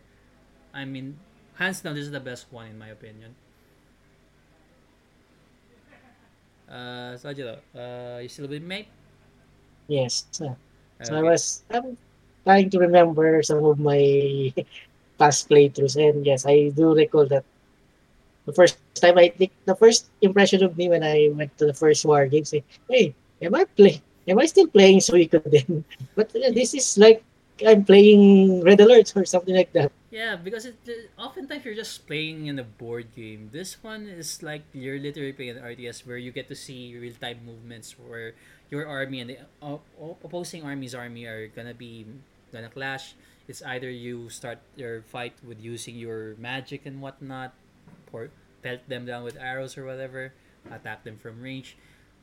It's it's so don't know it's it's a bit confusing not gonna lie if you if you're playing like the first four I mean entries if you're if you're used to the whole board game aesthetic this is like uh, uh this is like um mind fuck for you for at first but you get used to it and this is the best war game that they, they've ever made hands down Yes. um yeah aside from that the characters are pretty good I mean, you get the occasional shit characters from the non-main Stars of Destiny, but ov- overall, the game is perfectly written. Fine, is perf- is well written in my. And also, um, we we should be mentioning this. Georg Prime is strong as fuck. Um, I'm, technically he gets to appear in another Suikoden game. We're not gonna tell what it is, but most likely you guys know what game it is at this point. But yeah, um, Georg Prime is broken as fuck here. He hits hard, And he hits quick, and he hits hard. how about R- really the fucking hard. How about the amazing design for our Rune Master? Oh yeah, I guess now is the best time for us to talk about her. So, um, we mentioned that there are like recurring characters, right? Yes. So, uh, this is spoiler. Wait, uh, I can't say this is spoiler territory, but you can argue it's a theory or whatever. So basically, there are two recurring characters, technically four, but we're gonna be focusing on the two ones that you are sure to get. Okay, the first one is Uh, our beloved I'll, yes, I'll sp- I'll spoil the other girl. Uh, you spoil the Rune Master. You sure? I thought you. Yep. Okay, then. Um, technically, we have our sex symbol here. This there is no other way to describe her, but yeah. Um, Jeane is a recurring character, recurring character in the series, and based on the discussion that we have for, for the past couple minutes or hour rather, um, Jeane is the uh, your typical is your is a rune master here in the franchise pretty much. She is your sh- uh, rune shop owner is the best way to put it. She can at you can buy runes from her. She can attach and remove them to your characters as a service, and there are instances where you can actually get to control her as a party member. Um, the instances that you can control her is on the first game. You can control her. Yeah, first game. You can control her in the second game, right? Um, on the war, on the war aspect. Oh yeah, so technically you can only control her on the third and the fourth game. Um, third, fourth, and fifth game. So yeah, and also she doesn't age for some reason. It wasn't really stated, even the wiki or if you check out like uh, sort um materials about the franchise, it wasn't stated why she doesn't age or if it's just like a daughter of hers or something. But based on our playthroughs, it's pretty much the same person. There are some talks that she is like a holder of a true rune or something because she doesn't age, but there are no references that she is a true rune holder, but it is what it is. Um, we, oh yeah, the reason why I brought that up because um we should have established this earlier as well. God, sh- okay. We are shit podcasters. Anyways, basically, um, if you hold a true rune, oftentimes you don't die. You don't age. You don't die of sickness or natural causes like aging and whatnot. You pretty much die if you got stabbed in the heart or whatever, or some or a mortal wound. That's pretty much how you die if you're a true rune holder. All of all of with the exception of the true uh, rune of punishment for the most part. But yeah, that's pretty much it really. Um, so Jilo, uh, you go ahead with the other um recurring Uh, character. yes. Um, well, basically, uh, you can use her as a character. Although I have to admit, even though she looks good, the character, uh, I'm pretty biased on her character looks. She's your typical mage girl um, figure. Uh, her name is Viki. Uh, she's also known as your teleport girl. Uh, usually, there are Suikoden games, especially Suikoden 2. You can quick travel to certain areas. You, all you need to do is to talk to her. She teleports you. But there's a catch. Sometimes she goofs around, makes mistakes. She can teleport you to random places. sometimes And, it's okay. Good. and also, um, it's speculated she's uh, a holder true rune because, like Jeane, she showed up in all five games, the numbered titles.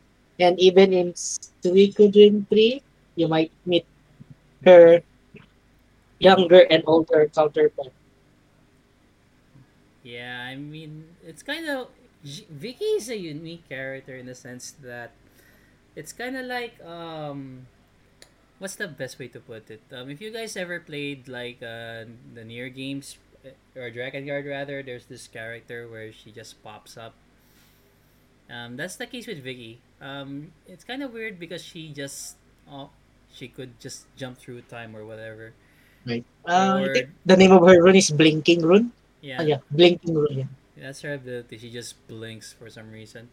It was never addressed if it was an actual true rune because realistically speaking, it's just time travel for the most part.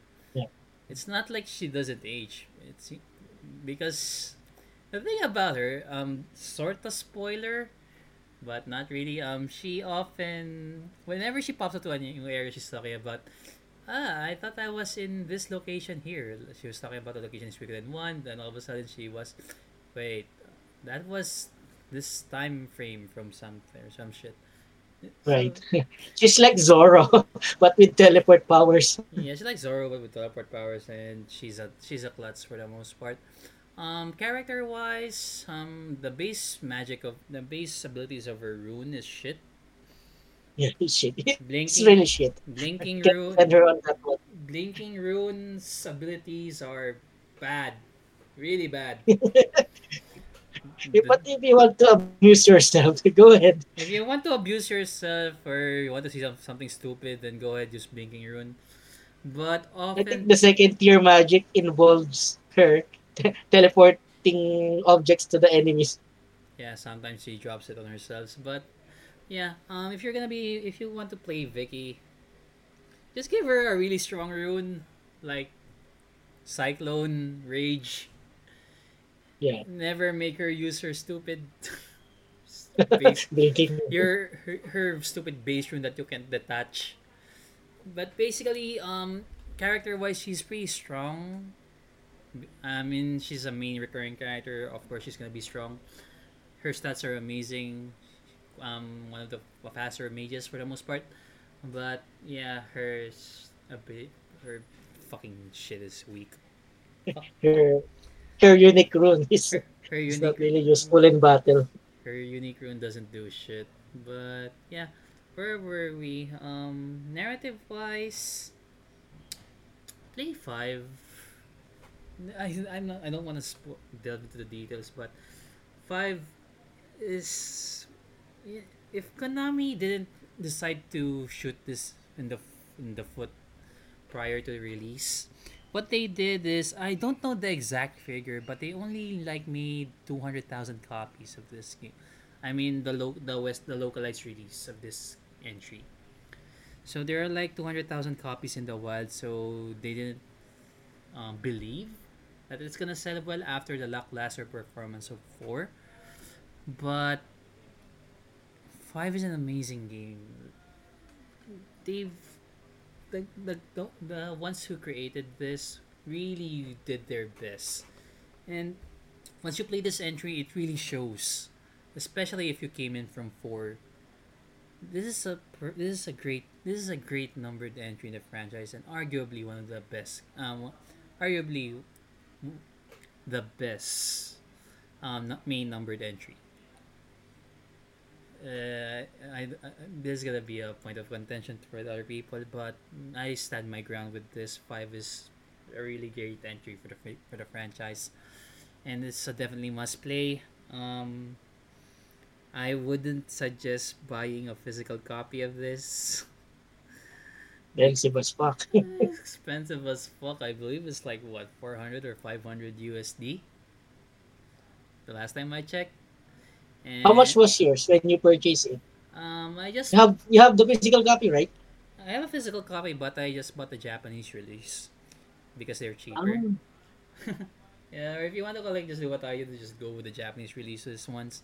Um, they're a bit cheaper overall.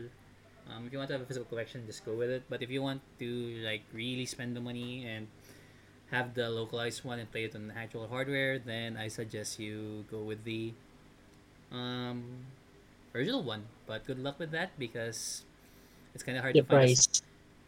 the price is expensive, and you have to uh, you, and you have to find a CRT just so you can actually look at it in a good way. But if you can, or if you have like a uh, laptop or a P- PC that can handle this, um, just emulate it. I um at the moment, I would suggest playing the undubbed version. Um, where, where you just use with the with, when you just stick with the Japanese audio. I, it's just personal preferences. But if you emulate it on PC, there's gonna be some compatibility issues. So if you don't want to deal with that, um, you can just play the the localized release of Suikoden um, five. The voice acting is okay for the five, um, for the fifth entry, and oftentimes I, oftentimes um the PS one and PS two era of voice acting is cringy at best. Like it's one of those. It's it's you know it's a product of its time. Okay, but the voice acting for five is good. The English voice acting, and I rarely compliment English voice acting for games in this generation. So, if you can, um, try to play Suikoden Five. It's a really great game. Um, there are no um, carryovers of save um, of saves from previous entry, starting with um with four onwards, except if you carry your save file from four to tactics, that happens. But tactics to five or four to five, there's no um, there's no save um, there's no carryover data. So you can go on this point. And yeah Suikoden 5 is an amazing game. Give it a shot guys. Um, closing thoughts Sojiro about uh, the fifth entry Uh, just one. It's a good one. So if you get a bit uh, disappointed, so if you're doing the one to five uh, playthrough, uh, you get disappointed in three and four. Uh, five will redeem its redeem the series. yeah No, that's what I can say. 5 is definitely an amazing game people should really play this and fuck Konami for just limiting the localized release Seriously, too And fuck Konami for Fuck Konami. for not continuing the franchise well, uh, yeah. until now. well, Never got to know who are the 27 true runes.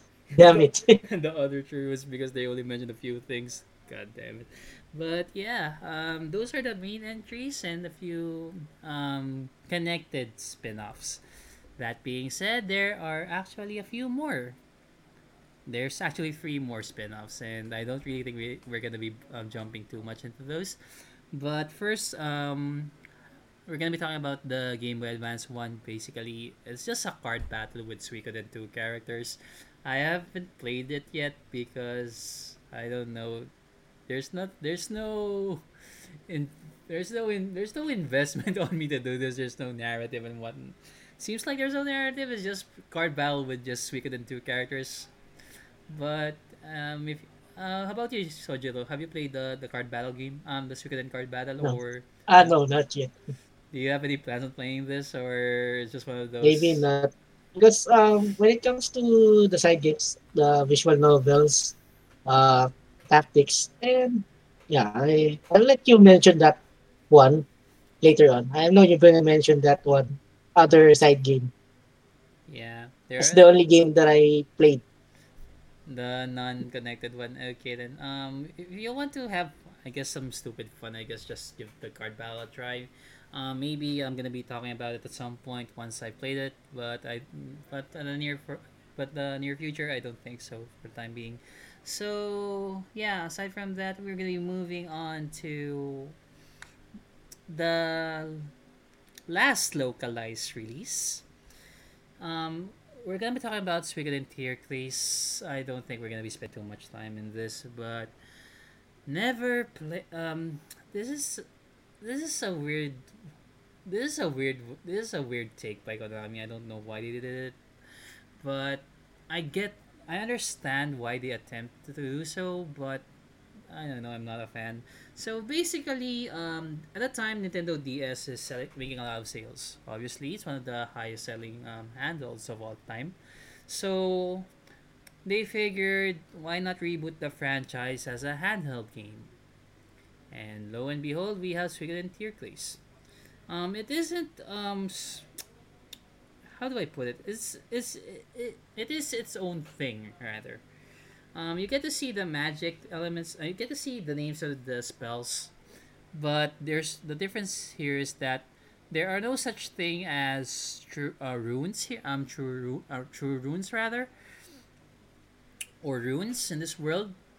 Um, it's pretty. Yes. It's pretty much a destroy. It's like a Kamen Rider Decade thing where this one being destroys worlds rather, and there are like um, different stars of destinies across the galaxies for the most part, and but of but oftentimes um, they fail. So you are this one guy who is loud and obnoxious as hell, and yeah, that's pretty much it. Really, I'm not gonna spell the details, but it's pretty much that.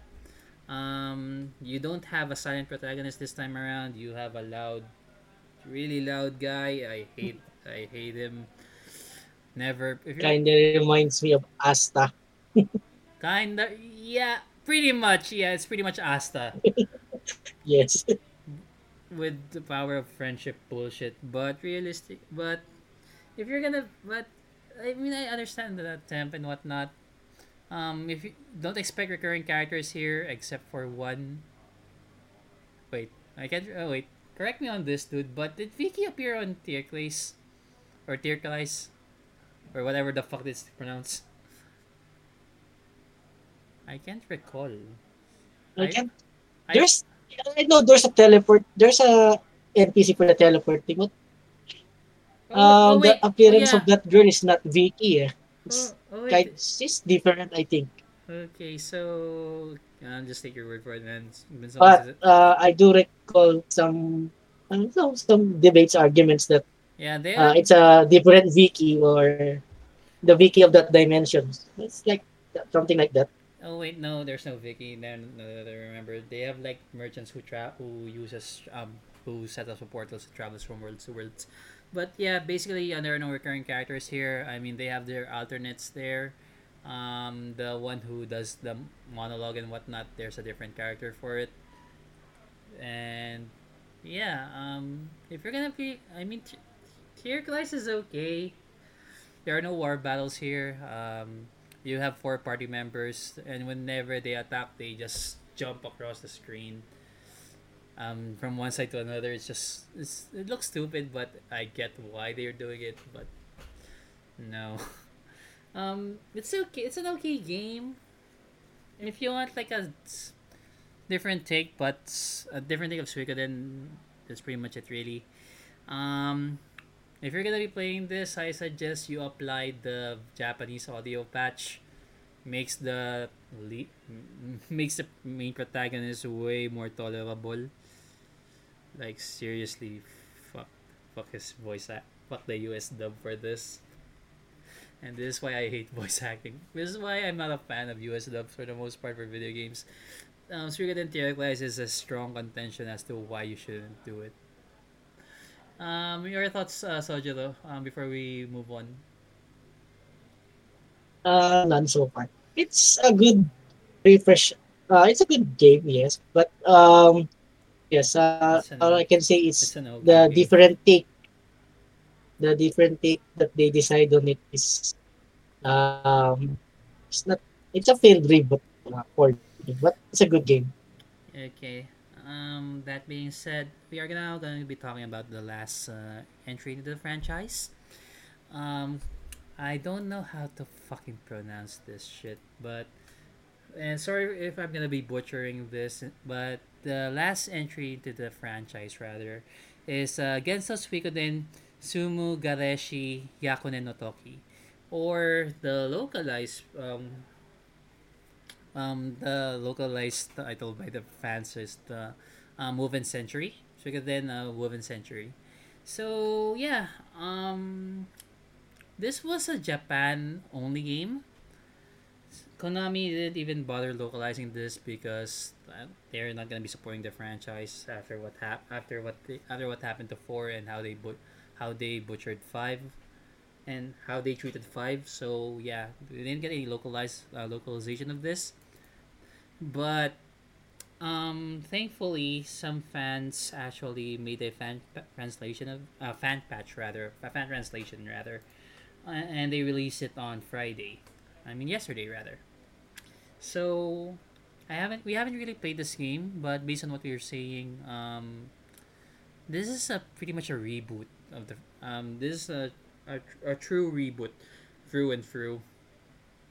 There, I think they've integrated certain aspects from what they call this um, cert, um certain RPGs where um certain characters have certain classes and they're strong against certain against other other type of classes as well, and there are like formation positionings here and whatnot.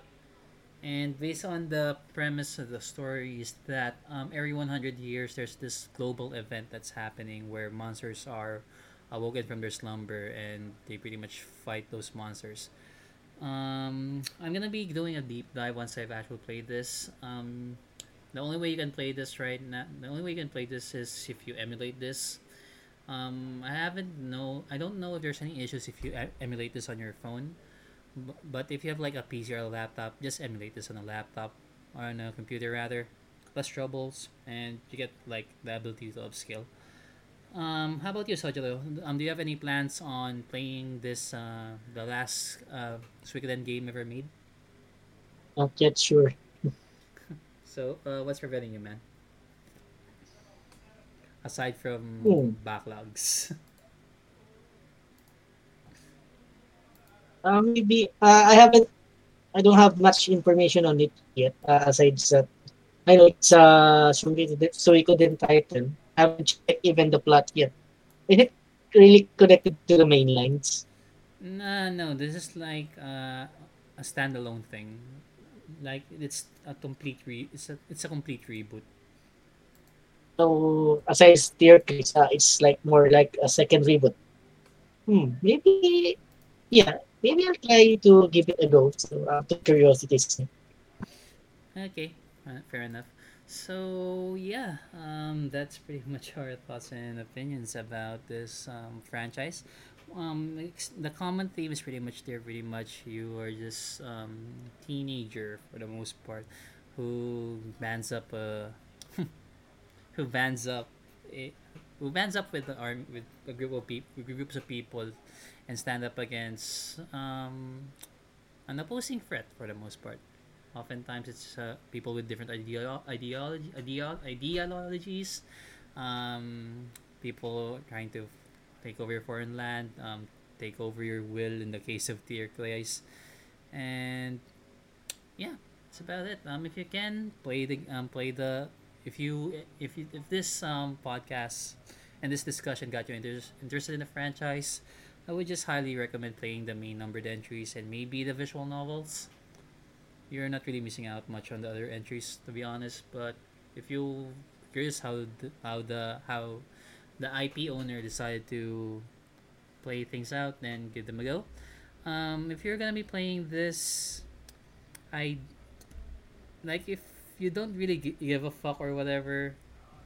There are two ways where you can actually play the franchise. The first one is just play it by the numbered entries, so you can like literally see the changes and whatnot, and you don't really get and but the thing about it, but the thing if you but the thing is if you go that way is that you're gonna get spoiled with how amazing two was. I mean two is not was because it's still amazing. And the other way I would suggest you play this is play it chronologically. And when I say it by chronological order, um, start with four so you can get like the the not fun the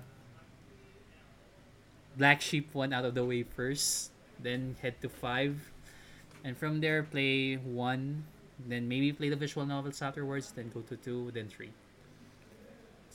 That's if you went that way, you pretty much know the whole world through and through, and story and um with the how the events flow wise. That's a that's the way I would recommend it. Uh, how about you, Sojiro? Hmm. Yeah, so like what you said, maybe uh, for me, uh, it's better to do the number uh, sequence from uh, one to five, or maybe uh, one to three, and then uh, along the way you can have a break and try the the side games, especially on four. You can do tactics after four, then before going five. Yeah, I mean the benefit, the beauty of doing that way, if, if you're doing it by the number just that um, world building is there because everything is established on the first on the first game rather. So you have an idea. Four is sort of like there's just world building, but it would help if you have like actual idea of what is the world of Suikoden rather and whatnot. So yeah, mm, totally un- un- understandable, man. Yes. So yeah, uh, that And not to mention, uh, four, uh, when you play four, the world building there, yeah, I know that um, there are references of the names of the places on uh, their games, but you really don't feel uh, connection to the other games because of the time frame. Because imagine uh, from four, then going to five, uh, it jumped for o- uh, over a hundred years. Well, there are still some references. I mean, they are still the na- nature um na- characters from four are Yes, being mentioned the immortal ones.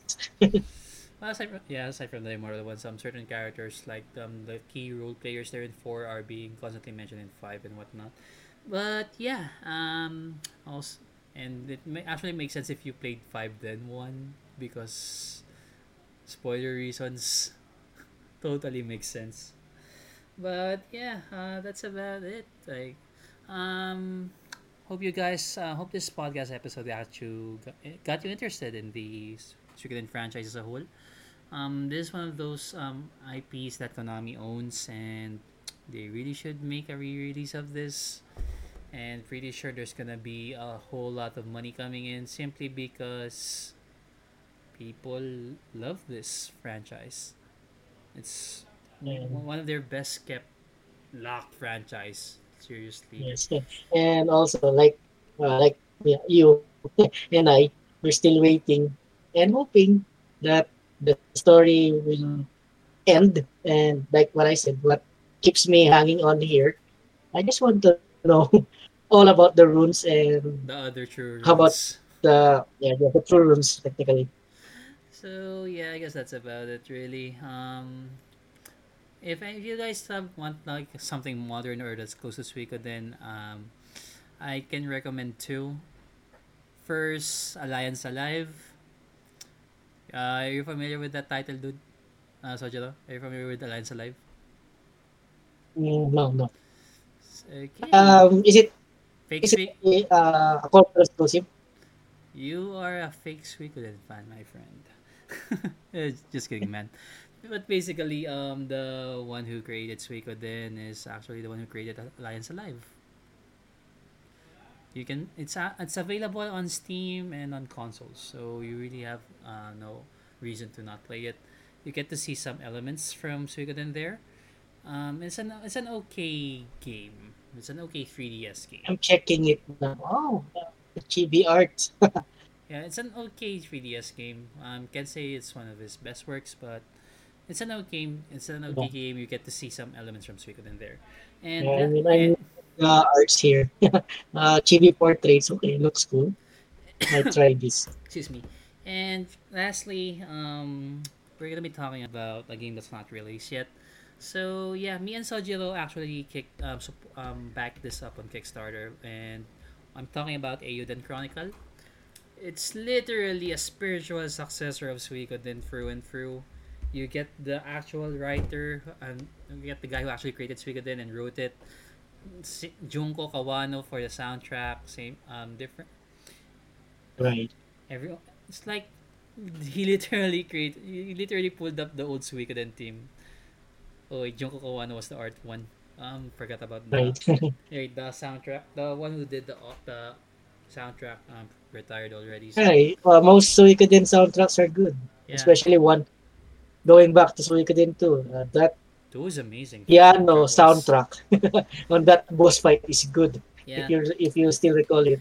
So um yeah, it's literally a Suikoden game but a different title because Konami sucks dick.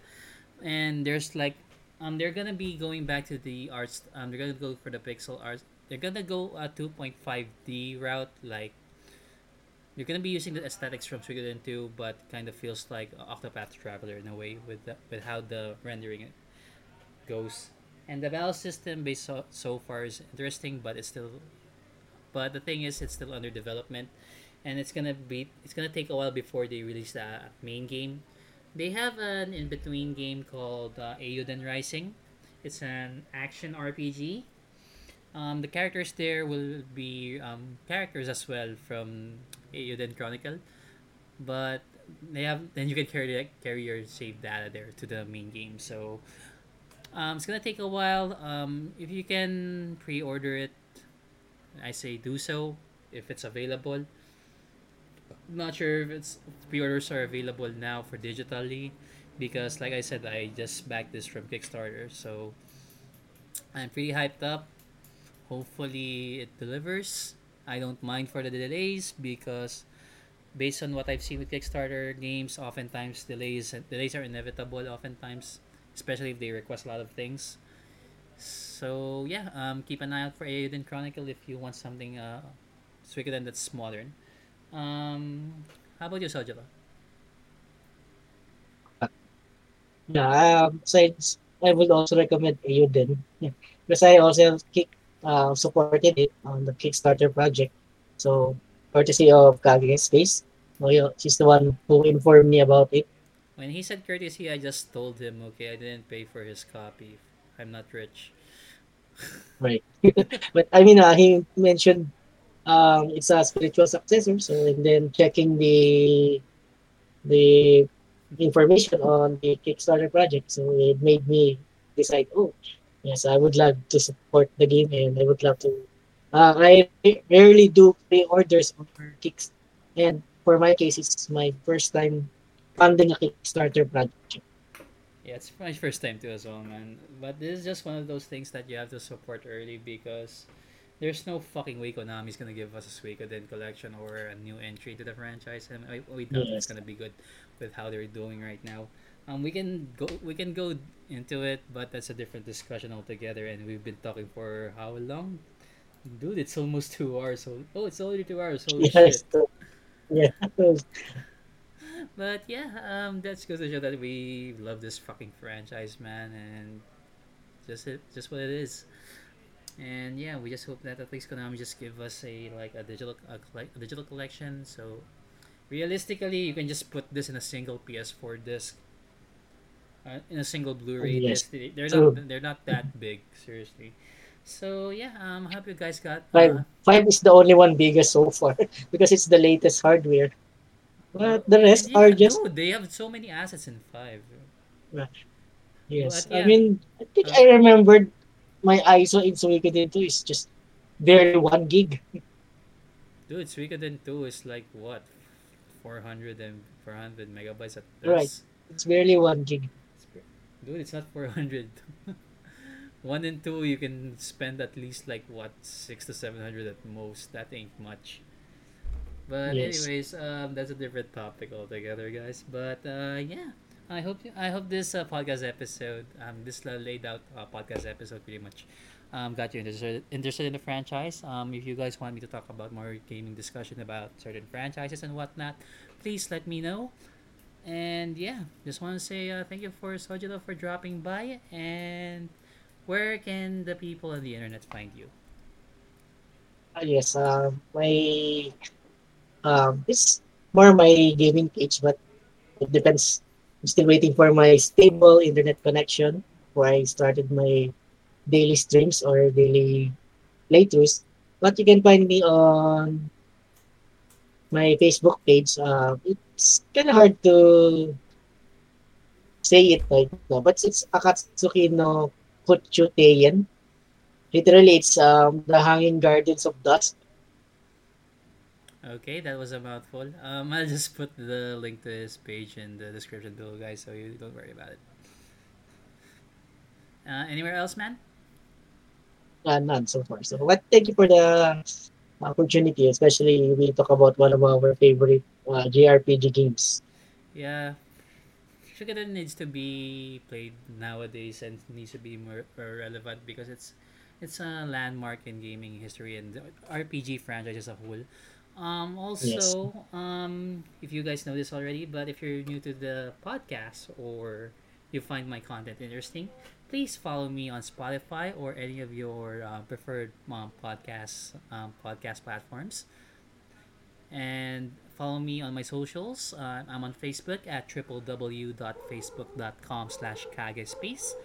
I'm on Instagram at kagespace. And yeah, I know you guys are lazy, so I'm gonna be putting. Uh, so, and if you guys are lazy to find them manually, I'm just gonna be dropping Sojiro's link and my link to my socials as well in the description below.